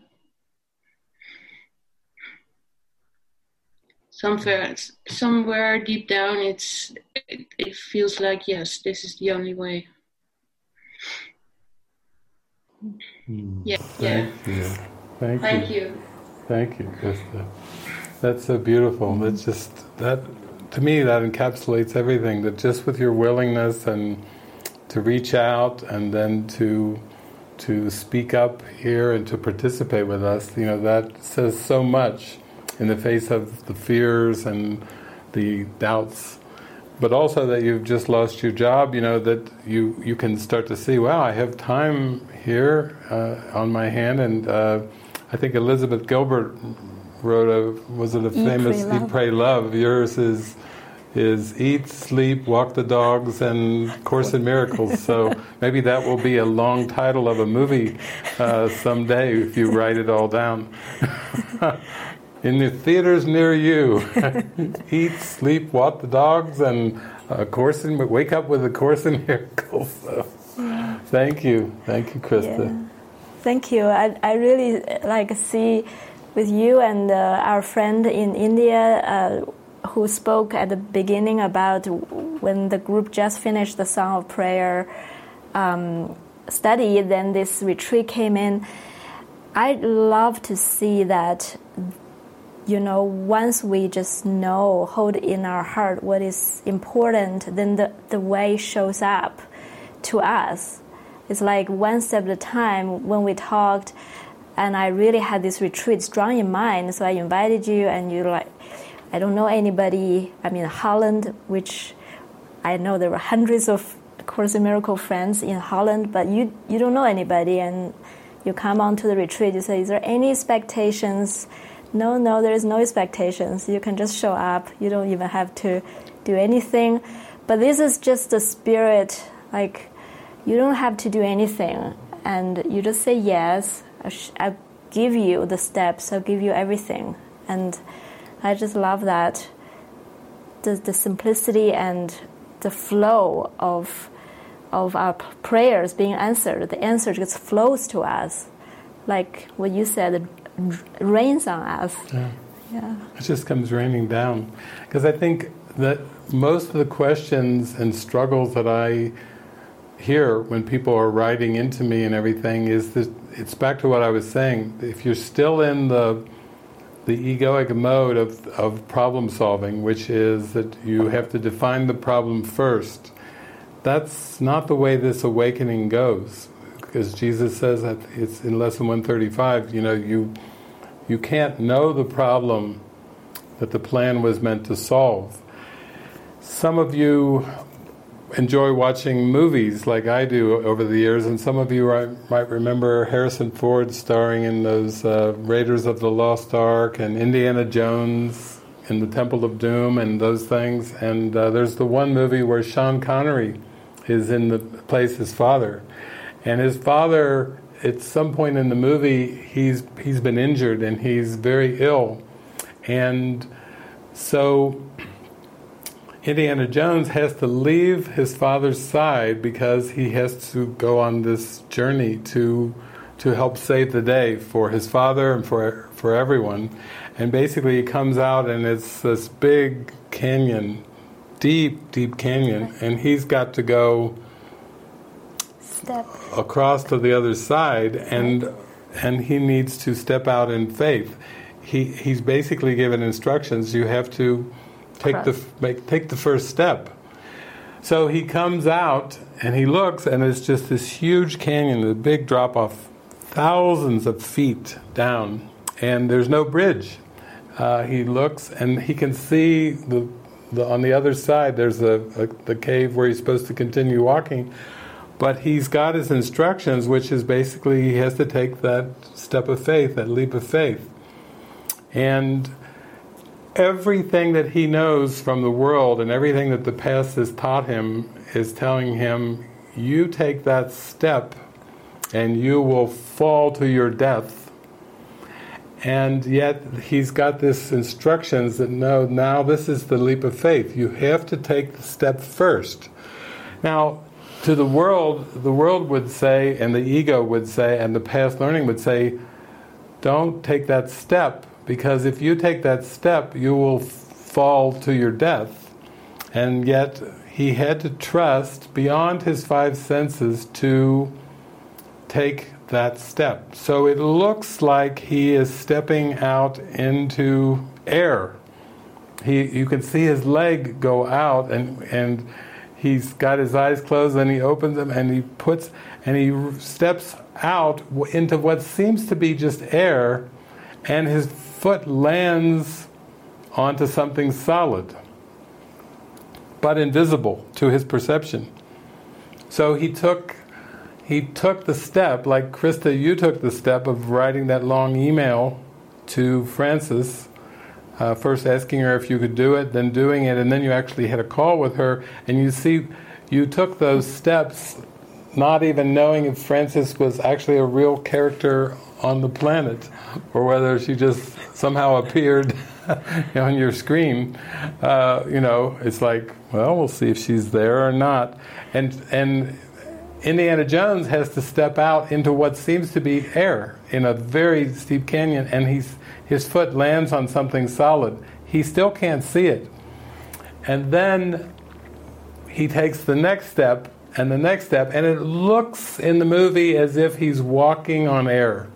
You know, it's one thing to walk on water, but walk on air I mean, that's that's even a step beyond what Jesus was doing. Walk on air. He walk. So he takes these steps all the way across this canyon on what seems to be air, like he's walking on air. When he gets to the other side, his he shifts his head, and it because of his perspective shifting, he can actually see the, the, the way that the rocks were and everything, it was, a, it was an optical illusion that there wasn't anything there, but there actually was something there. It just wasn't visible to him. As soon as his perception shifts ever so slightly, he can actually see a faint bridge, uh, actual a bridge across there, which he could not see before. And then he throws pebbles across it for the next person that comes, so mm-hmm. that the people the next person that comes will see the pebbles. That's all I've done in, in my life. That's all we're doing. We've taken so many leaps of faith that went against everything that we knew from the past. You know.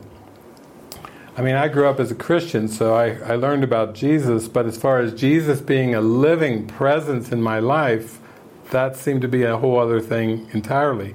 As far as Jesus speaking to me, like in conversational terms, like a little bird on my shoulder telling me, do this, go call so and so, go visit so and so, giving me instructions. That was not something I was raised with in Christianity. You know, you could pray to God, but my parents never said, and Jesus will talk to you in very conversational terms. He'll guide you all through your life. Don't listen to us, listen to Jesus. Don't worry about your education, don't worry about you know, having a relationship or getting married or giving us grandchildren or all the. Don't worry about anything. Just listen to Jesus. He'll talk to you very directly and he'll tell you everything that you need to know. No, they didn't. They didn't teach that in Sunday school either. it's like that would have been could have been helpful. I probably would have been really. But what we've done is we've simply followed the guidance. And how has it worked out? It's worked out spectacularly because even though our lives are not ordinary or normal or average by any sense of the word, we don't even know what's going to happen. Everything we didn't even know we'd be able to be here with you because the power was out this morning. I was thought I might be sitting listening to the birds all day. I have no idea, but even this cluelessness is a great gift from God because you don't need to know what's in the script. You don't need to know about the future. You don't you don't have any cares, you have no worries, you have no concerns, you have no doubts. These are all, peace of mind is no small gift. But we've basically just followed the guidance and we've stepped out where we weren't sure what was, if there was anything there. We couldn't, we couldn't see the bridge. When Frances went through a divorce and she sold her business and she sold her houses and she let go of all the things that her mother probably would say were all your your safety status symbols that will make you have a good life. When Frances basically chucked them all, she was like doing like Indiana Jones. She was just stepping out to be used by the Spirit, and she really was trusting Jesus and trusting the Spirit in a big way. In fact, you've said before that it didn't seem like it was such a big deal when it was happening because you felt so guided and you were just following the guidance So it wasn't blind faith, you were actually feeling the guidance. And I think that's just a witness for everybody. You can trust your heart, and as you clear your mind away, you, you know, just like Bernd, you, your willingness, Frances had had a lot of willingness, and you also just kept pace with your readiness. I think you, you didn't try to do something that you weren't ready for. You were actually ready to let go of some of those uh, constructs and symbols. Yeah. And we, we do want to trust that we have access to that. We know when the guidance come at us, we know that. You know, it's kind of sometimes the ego want to tell us, "No, you're so lost. You don't know what is guidance." No, you you have a feeling. You know it. You know what feels expansive, what feels right, what feels in accordance with the most integrous desire of your heart. You know that step when it comes, and it's just a matter of saying yes and try it out. And that uh, that is is, is exactly I feel like that's almost like the theme. Don't compromise what you know is your calling and play a role that isn't really good enough for you. This world, a role in this world is not is not good enough for us because we're bigger than a role in this world. So we have to allow ourselves to, to go toward that one step at a time and be very humble as well to say, I don't really, I can't really just leap from here to the center of the universe in, in realization or experience, but we do go one step at a time, like a turtle, but very solid, yeah. solid and steady. You know, yeah.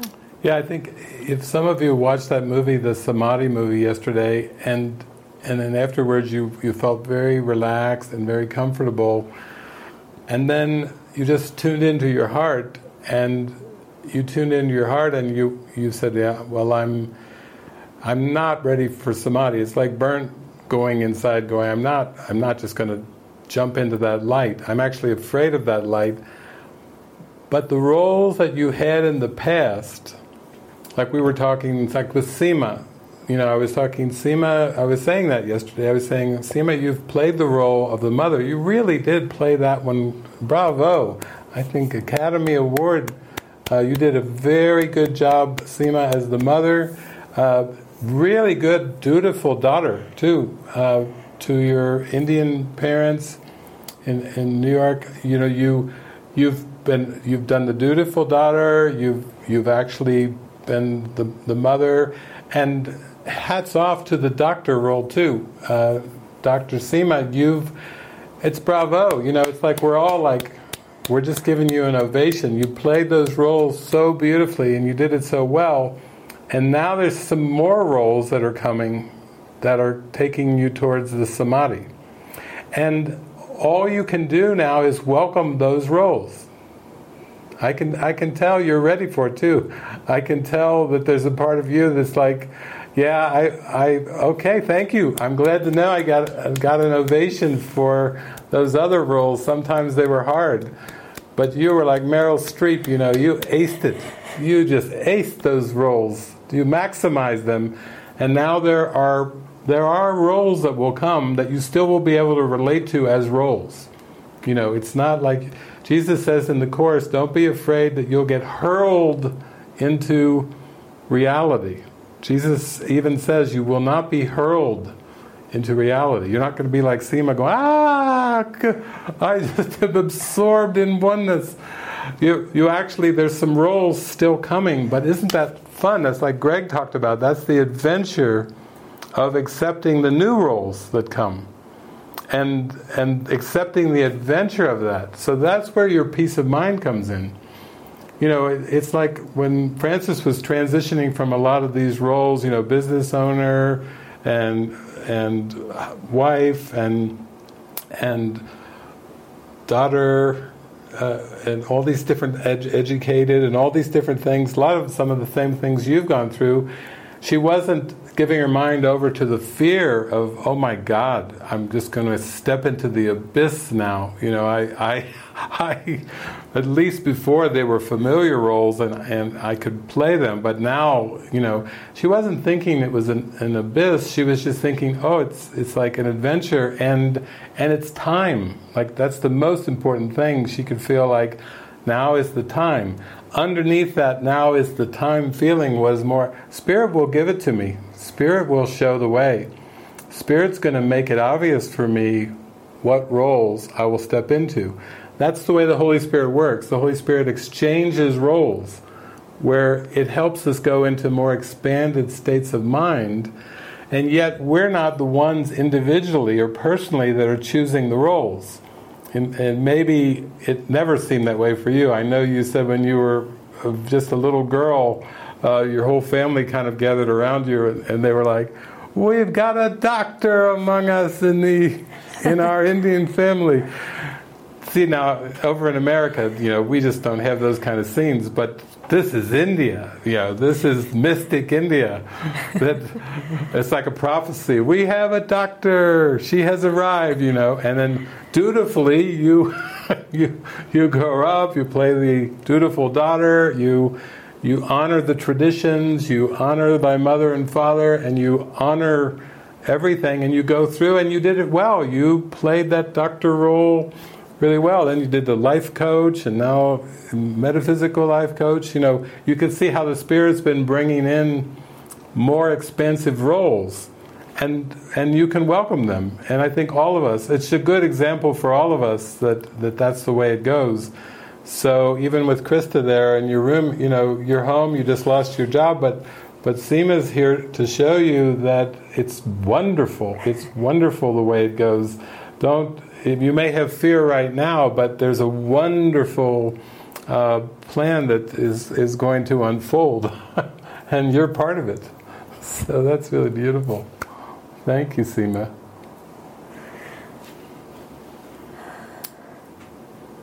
Well, Eric, do we have any hands up? There, we, there's so many uh, questions that have come in, but actually, we love these live these live interactions, maybe we should just check and see if there are some digital hands up, or if you, if you something moves your heart, just wave your hand and catch Eric's, Eric's eye.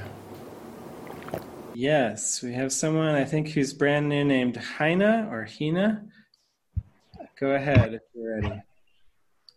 Thank you, thank you, Eric. Uh, I'm so overwhelmed. I I don't know what to speak. Yesterday also I wanted to raise my hand and uh, say about a few things like we have been studying a course in miracles past almost two years with uh, uh Dr. Deval, Nishank, and Anil, and past two years have been a life-changing experience for me. I did my life coaching. I'm a certified financial planner, and I did my holistic life coaching. And uh, two months or three months back, me and my friend Nirjari, who is also here, uh, we were we just met and we were just discussing about because we have been listening to David you uh, since last almost one year, and we were so excited and we read about uh, the book quantum forgiveness and the moviegoers website. And we thought that it's a beautiful way to spread the work and how can we start this? And then uh, i mean nothing happened. But all of a sudden corona came and we started thinking about it and we started reading and watching movie just as per the book we studied the book completely and then we thought we will launch this uh, in our indian family spiritual family and let's see what happened but we were con- uh, past I think 15 days we were evaluating uh, our readiness. That we are not ready. We are not ready. Let's let's do something more. Let's do something more. But yesterday, I felt this is a call when the guidance has already come. We were guided to launch this uh, movie club to spread the work, to spread quantum forgiveness, to spread A Course in Miracles there'll be a way and we will definitely be able to do this and we are here in Songs of Prayer, and I'm so happy. I'm so glad. And we seek your blessings. I would ask Nirjari also. Eric, if you could please uh, unmute Nirjari also. Okay, I'll just check with David. How, does that sound good? Yes, yes. Yeah. That's beautiful. So Nirjari and me, we both of us are uh, seeking, uh, seeking your blessing to i don't know what to say. I'm i'm speechless neither you say yeah so we are constantly questioning our readiness to do this to take your work forward here in india uh, to spread uh, whatever we have gained through your teachings. You know i continuously keep listening to your videos and the divine providence is something that i recently experienced just a month back when um, uh, my son has a has a particular disorder and he needs a particular formula to be uh, uh, imported from US and uh, in the in the situation of corona it was very difficult to get it from US to India. And I completely you know at that time only your video of divine providence came into my my awareness. And i let it go. I i just completely surrendered that if it has it has to come it will come before i need it. And it actually manifested on time. Some some some manifestation happened. And i mean i'm so much in awe of your teachings. And i really want to spread your work here in india. So we are just looking for some guidance from you.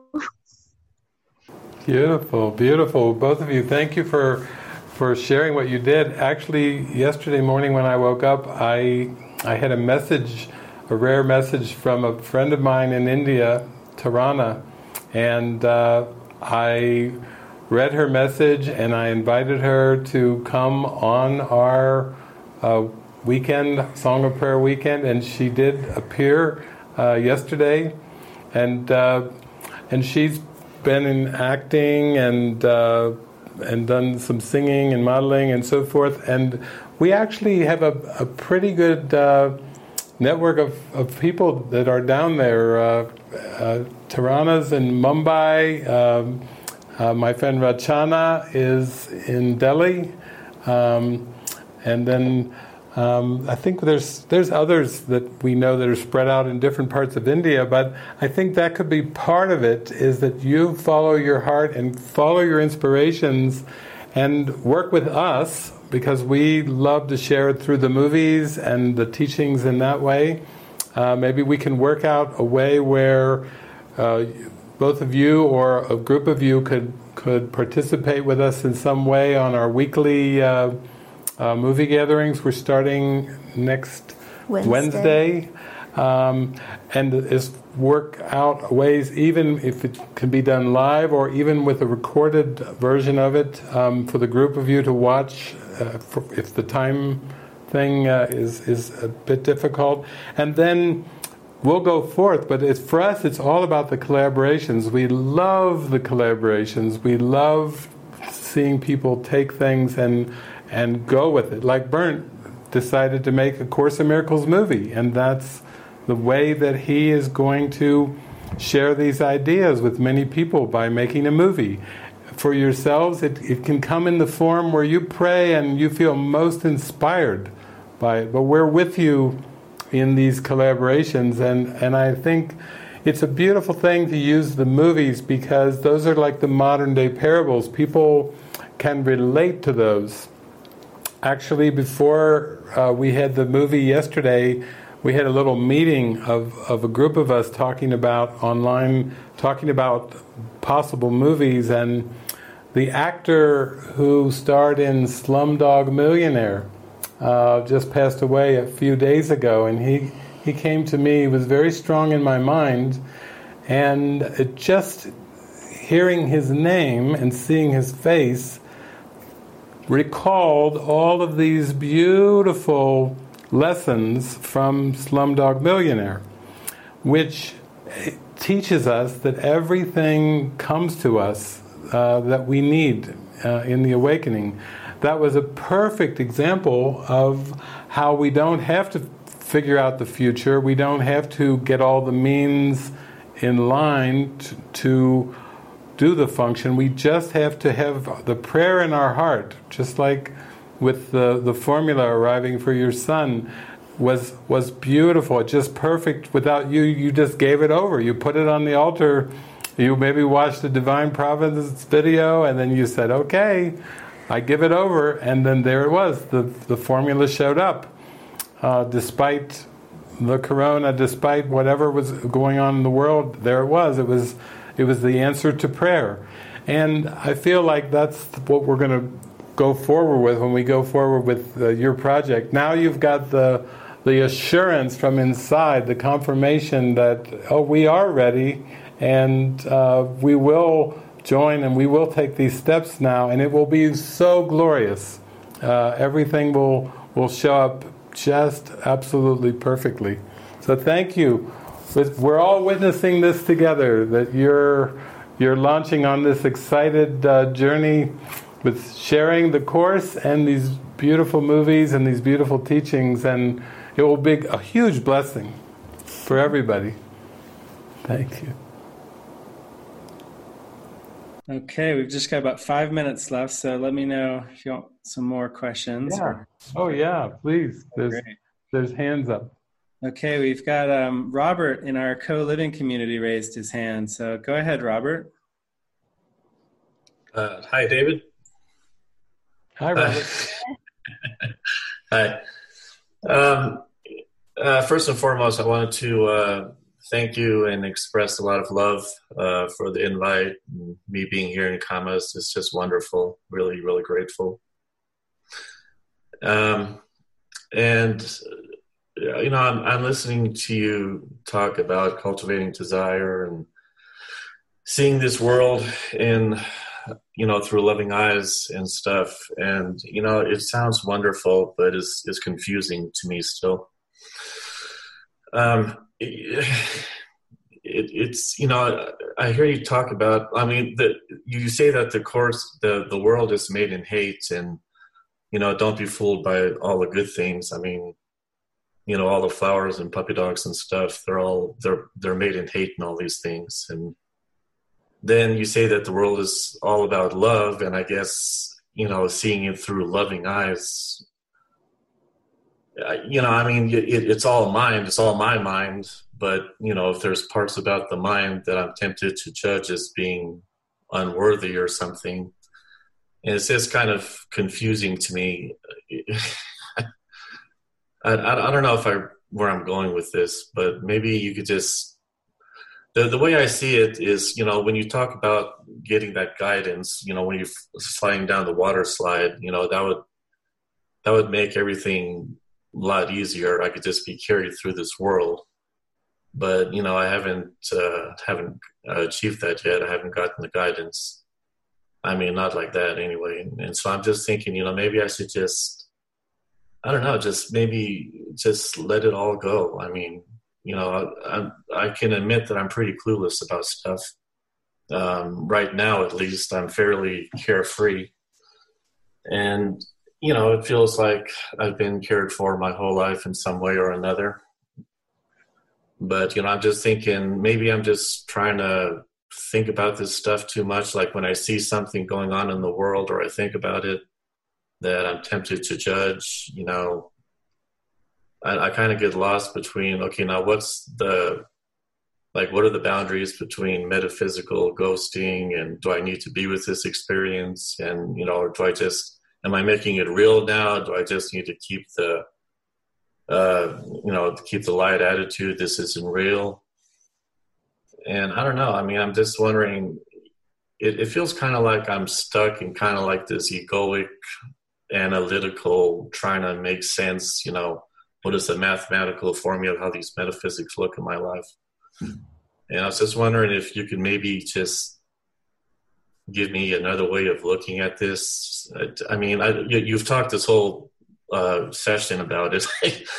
Forgive me if I'm asking you to repeat stuff, but you know, maybe just I don't know, just put it in a way that just clicks better with me, or just you know, whatever whatever insights you have, I appreciate. Okay, thank you, Robert. Well, first of all, I just want to address too that you I remember you had written to me and written to me a number of times, and and you were just pouring your heart out, just saying, you know, do you think there's a chance in this lifetime that I will be able to come and live in community? And and I was just be in prayer. I'd say perhaps, and this and this, but it was a very gleeful moment when Jesus was like, "Write to Robert, it is time now." And you, you know, this is what you were saying. This is the only thing left on your bucket list is coming in here. So thank you for saying yes, and thank you for your willingness and your desire and acting upon the calling of your heart. I, I was so happy to, to to welcome you. And second of all, there's there's actually a workbook lesson in A Course in Miracles uh, that is has the idea in it. Only an instant does this world endure. And I have a friend of mine, uh, Elisa who has this. Uh, beautiful CD with all these course workbook lessons that she is this amazing, spectacular voice. But of all the the lessons that she's recorded in this album, her name is Alisa Amor. She had, had recorded this one. Only an instant does this world endure, and it's got it's got thunder in it and it's got rain and and if you go to the workbook and you read that lesson it's one of the most intense workbook lessons in, in A Course in Miracles. Because basically it's saying that, that this thought, that only an instant does this world endure, you know, it's the same thought that says that death and sorrow are the certain lot of all those who come here. It's almost like I was like when I was reading that for the first time. Death and sorrow are the certain lot, the certain destiny of all those who come here. In other words, everyone who comes to time and space uh, has has had a death wish. Maybe they thought they were off for an adventure. Uh, maybe, you know, maybe they thought that. Uh, they could make up an identity apart from God. Maybe they thought they could make something to take the place of divine love and, and beyond the samadhi experience. But it's also the thought that you can turn that will take you all the way back to heaven. Because only an instant does this world endure is basically saying that underneath the giant time space cosmos of, of millennium, of, of black holes, of galaxies, of vastness, even to human beings, they would say the, the cosmos keeps being discovered to be more vast than was known by science. That underneath that entire mask of time and space, I call it the cosmic fig leaf, if you peer under the cosmic fig leaf, you will find two instants. One, Jesus calls the holy instant, and he's calling us into that. That's the present moment. And then he has this thing that he calls the unholy instant. And that's where the certain lot of all those who come here is death. That all of the roadways of the world lead to death. That's another line from the Course. All of the roadways of the world lead to death men have died upon seeing this. So that particular workbook lesson is taking you, and it's just an invitation, and it's calling to your mind, and this Jesus is like saying, "Come, come to me, come toward the holy instant," and there's going to be so many emotions that will come to the surface, and and it's a, it's okay when you are aware of things that seem to be in the world, when you're aware of things that are coming to your awareness and you feel these emotions, maybe some some sadness or some anger, maybe you see something that brings up some anger or some sadness, you're to welcome those emotions up because all you're doing when you welcome those emotions into awareness is you're saying, I'm coming, Jesus. I'm coming down to those two instants. One instant is the entire world. The entire the entire cosmos exists in a little tiny gap in the mind that's called the unholy instant. So everything that you perceive about this world is all contained in that one instant. Just like sometimes people would ask me questions like, how many angels, David, will fit onto the head of a pin? how many how many angels fit onto the head of a pin? Okay? I said, well, forget about the angels on the pin. What if the whole cosmos was contained in a tiny little gap in your mind, and that gap has already been healed by the holy instant. This blazing light that Jesus represents, that this blazing light in the mind, has already handled the gap. That's why Jesus says this world was over long ago, because he knows that the entire cosmos and the entire world that he seemed to believe in, too, that's why he's a good way shower, he seemed to believe in that little gap too, and then suddenly, hallelujah, the Holy Spirit showed him the holy instant and took him into the holy instant. And, and Jesus realized, oh my gosh, it was none of it was ever real. The, the atonement is the awareness that the separation never happened. But while you still believe it, you will feel the emotions of the ego because while you still have that tiny, tiny little tiny mad idea and that tiny, tiny little gap. It's not really big at all, it's just the tiniest thing. But you're going through lessons of allowing those emotions up so you can be instructed by Jesus to overlook that little gap. And overlook means to forgive it. And you, it, not only can you do that, but you have to, it's your destiny. You've got the Holy Spirit with you. You've got the the magnificent Holy Spirit who is the correction for that error, and it's already happened, so you're just going towards that light. So just thank you for your willingness, but if you really want to really investigate what I've just talked about, go do your search on on in Course in Miracles now and and go for the words, you know, uh, only an instant does this world endure and that will take you diving into that lesson. And then, if you're still not relating to it, if you're kind of feeling really like hazy and foggy with it, I would go online and I would get uh, Alisa Amor's A L I S A, and her last name's A M O R.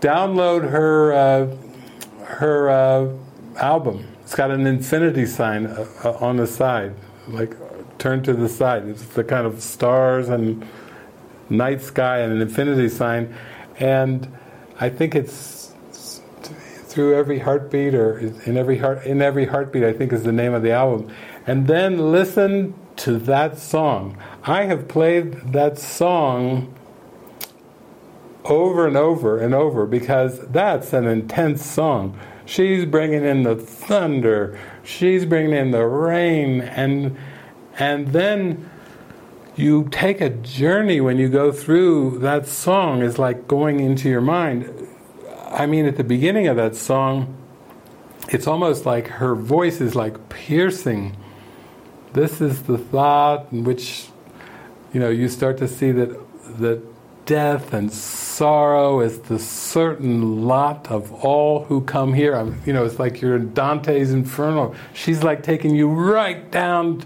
to the holy, to the unholy instant with her song, and then she pulls out. Oh, at the end of the song, she's zooming towards the, ho- the holy instant, toward the angels, uh, because because then you're you're being zoomed into the holy instant to make that decision for eternity. You and that's how the song ends. You know, she, her voice just merges with the angels as she starts to sing uh, about eternity as the option. That's she's really giving voice with her powerful voice to to eternity. She's taking you right there. And I think for some people, this is so pushed out of awareness that none of us in, who have believed in time and space were, were aware of the unholy instant and the holy instant. You know, this was not in my Sunday school class. This was not in your atheist upbringing, you weren't being told that the whole cosmos could be boiled down to to two instants, and one of them and, and is is over. That that only an instant does this world endure. To me, it's one of the most joyful experiences to go through that and come out the other end. And you stay in the glee. As soon as you start to really embrace that holy instant, then you start to feel like you're lifted up into the most glorious state of mind that has always been there. So that's that's what I'm going to offer you, Robert. Uh, you've got your assignment for the day with all your co-living friends there too. Uh, maybe you all could go through that song as a meditation, and uh, I hope it works. Is just for you, for you, like it worked for me, because I was like, I was in there sweating at the beginning of the song, but oh, it was glorious as I came through. That's what all the mind training's for. Well, our time is, you know, this, it's hard to believe that it's, it's two, it's been over two hours, which hard, hard to even believe it. Yeah. I think I've been enraptured here with all of you.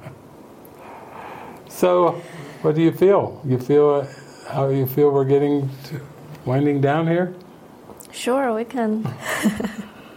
we can wind down, and um, yeah, and also just want to thank you for joining us. And also, it seems like we're having uh, like a movie theme coming strongly. Even our Indian friends are hearing the same thing. That yes. feels very joyful. And we're having a, a, movie weekly gathering starting on Wednesday, I think, the coming Wednesday.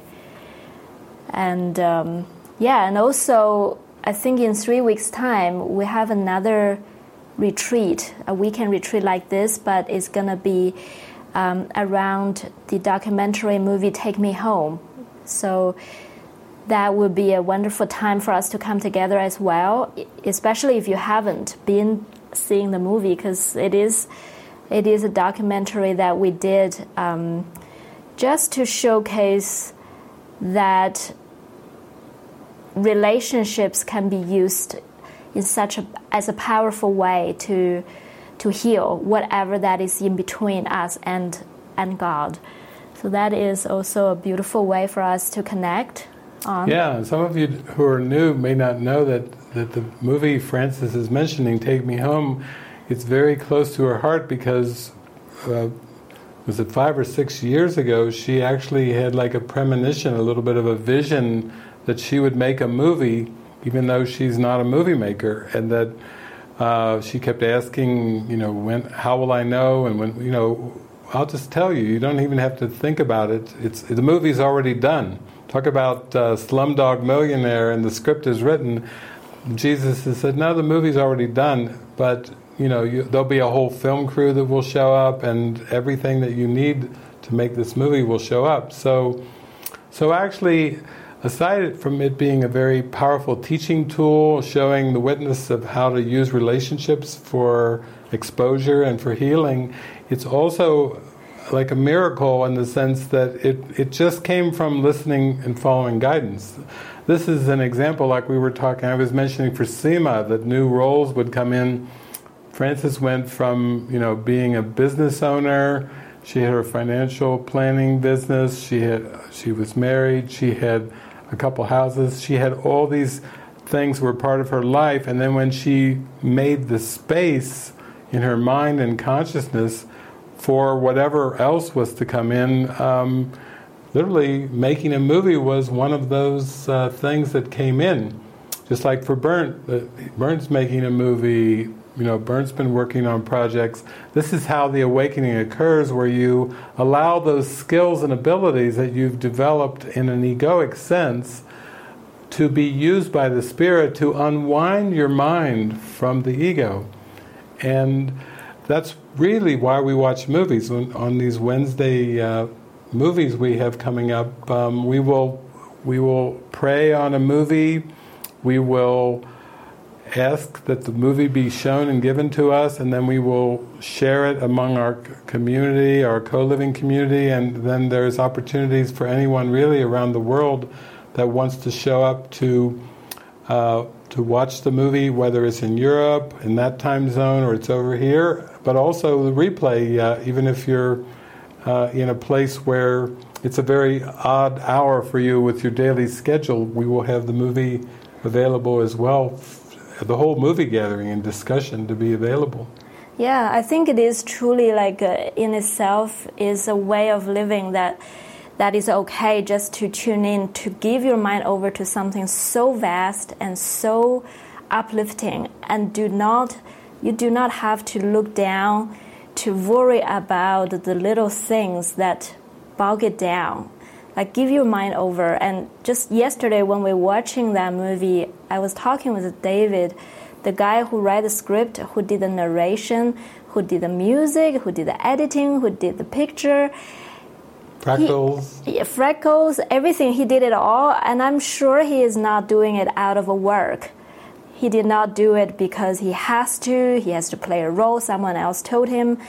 It's completely by giving your mind over to something else and this is the calling and then just allow the things to flow through. And i feel like um, take me home is is done in that way not just through one person but a group of people who basically said let's all do it together and see what skills got channeled what product got un- unfolding and what is going to be healed through that coming together. So that is that but the movie gathering that we are going to do every week and the retreat here, it's like every single thing that comes our way is completely done with that intention. Let's just completely tune into only the highest, only the most joyful and most inspiring, and then give our life and our time to that, and let whatever unfold in front of our eyes to teach us to teach us who we are, to teach us what life truly is and who is behind the veil. We don't need to teach that. We don't need to tell that. But this is this is what we're inviting you to join us. Truly, yeah, yeah, very yeah. inspiring. And some of you maybe this uh, watching samadhi together this weekend. That was maybe the first time you've even watched an online movie together.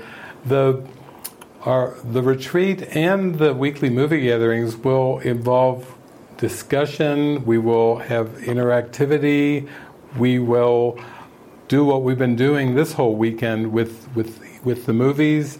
Um, for some of you are really new to it and you may think, wow, have you done this with other movies? Many, many movies. We have our website, mwge.org, for the Movie Watcher's Guide to Enlightenment. We've had that for years. We had the booklet that I mentioned, the product, the first product to come out in, in Australia. But actually, if you if you just Googled David Hoffmeister movies or David Hoffmeister movie commentary, if you just Google that, you'll you'll see lots of speakers.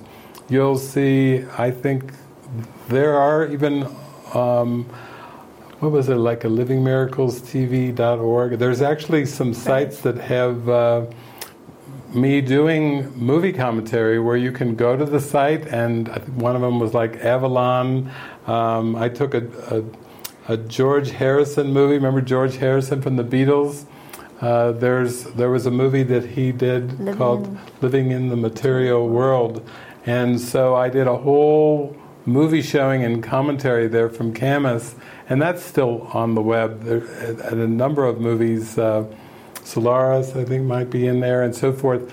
But if you if you want to even listen to some of the commentaries, there are a lot of them are on Spreaker, and um, I have had over the years people. There was an elderly couple one time that watched The Matrix with me. I was somewhere traveling, and I said, "Hey, you want to watch a movie together?" And they were probably in their mid 70s or something, and they watched The Matrix with me, and and the woman with white hair, she said, "Oh, young man, if you hadn't been here telling me what was going on with that movie, I would have never understood what was going. I'd probably turned the movie off."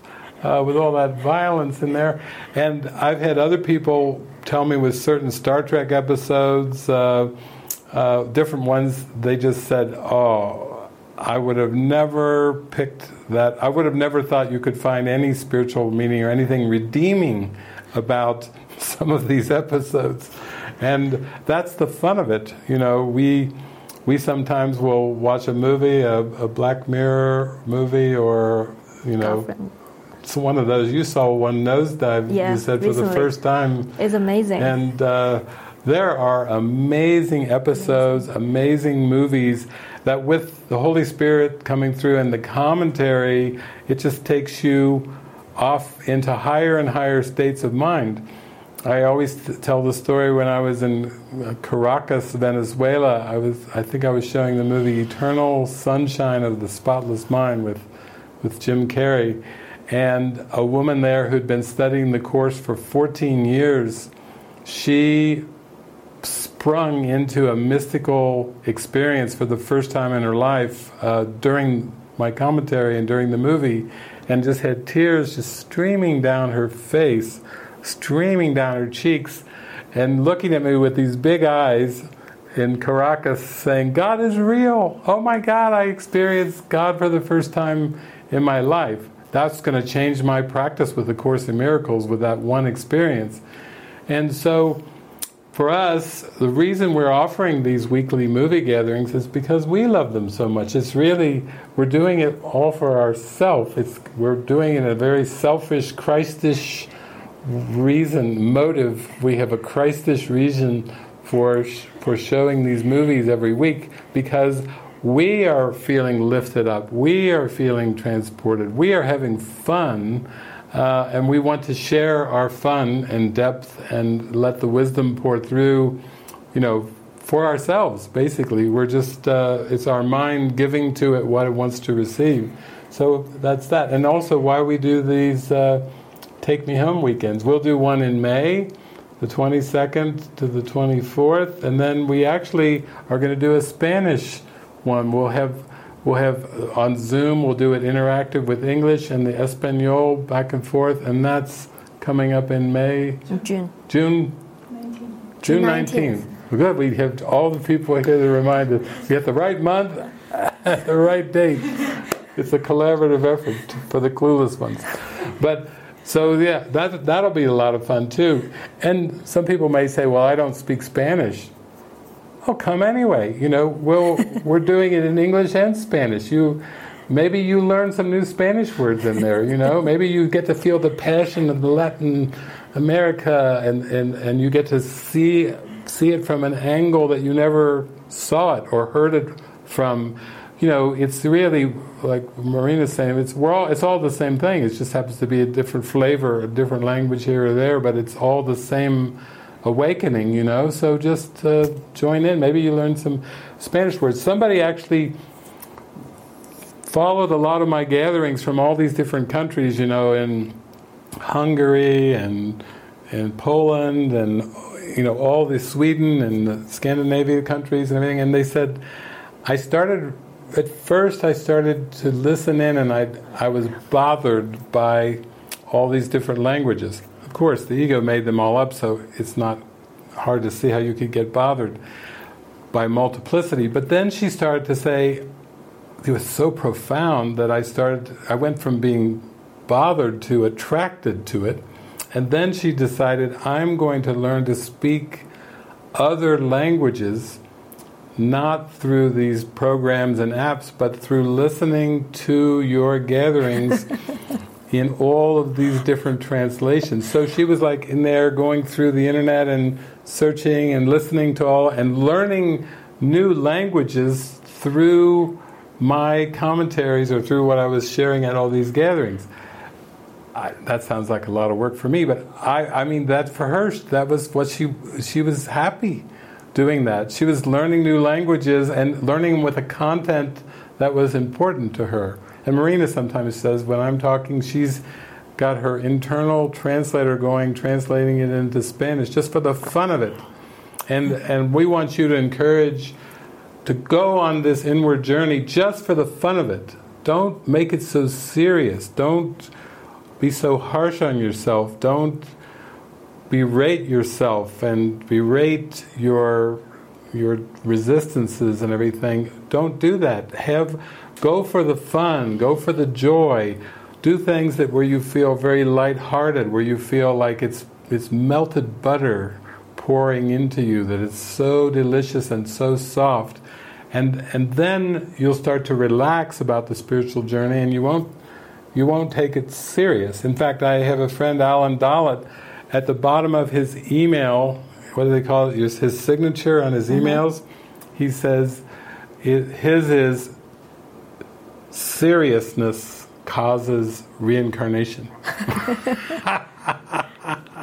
because the whole problem of time and space is you forgot to laugh. So seriousness causes reincarnation. So if you want to keep playing this out and doing the Groundhog Day thing over and over, then just be serious.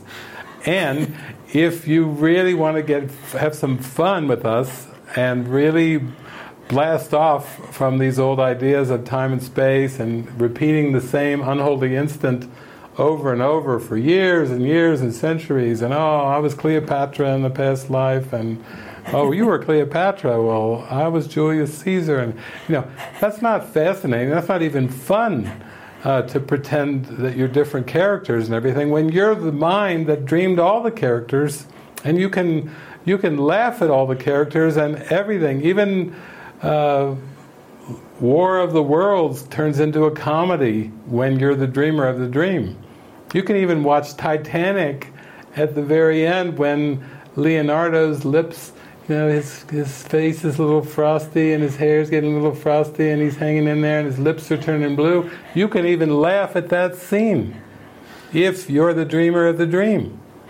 But if you're identified with the character, then those blue lips you're just, your heart, even you're going to need Celine to come in there and tell you your heart goes on and on because when Leonardo and those blue lips go under, you know, you're just, you're going to be like, oh, damn, what an ending to a love relationship, you know, the blue lips and, you know, but you have to come to the lightness. The best part of the movie for me was when she takes this big diamond. Now there's some net worth, as the world calls it, and she, whoops, she, whoops, it just slipped out. Whoops, there goes that multi-million dollar diamond going down. That's probably one of my one of the most enjoyable scenes in the movie. It depends on who I'm watching with it. I'm sitting next to somebody and somebody is like, "Damn, don't let that big diamond go down to the bottom of the ocean. It's worthless." In the bottom of the ocean, it was worthless at the top of the ocean too. That's why it's such a great scene when she throws it away. You know, she just, whoops, she it just slips out. That's there goes the inheritance. you know, that's that's how the world sees it. Like, damn, there goes a that would have been a great inheritance. And to us who are letting go of the things of the world, we're just rejoicing that she threw the she threw the big diamond. Uh, what's it called? Heart of the heart ocean. Heart of the ocean. Heart of the ocean. She threw the heart of the ocean in the ocean. So, okay, well, we love you. Thank you for joining us, and we always look forward to seeing your smiling faces and your waving hands and your hearts, and we send our heart out to your heart. We love you. I love it. Diana, I love your your heart, your expanding heart. Beautiful. Love you, love you, love you, love you. Thank you. Thank you, thank you.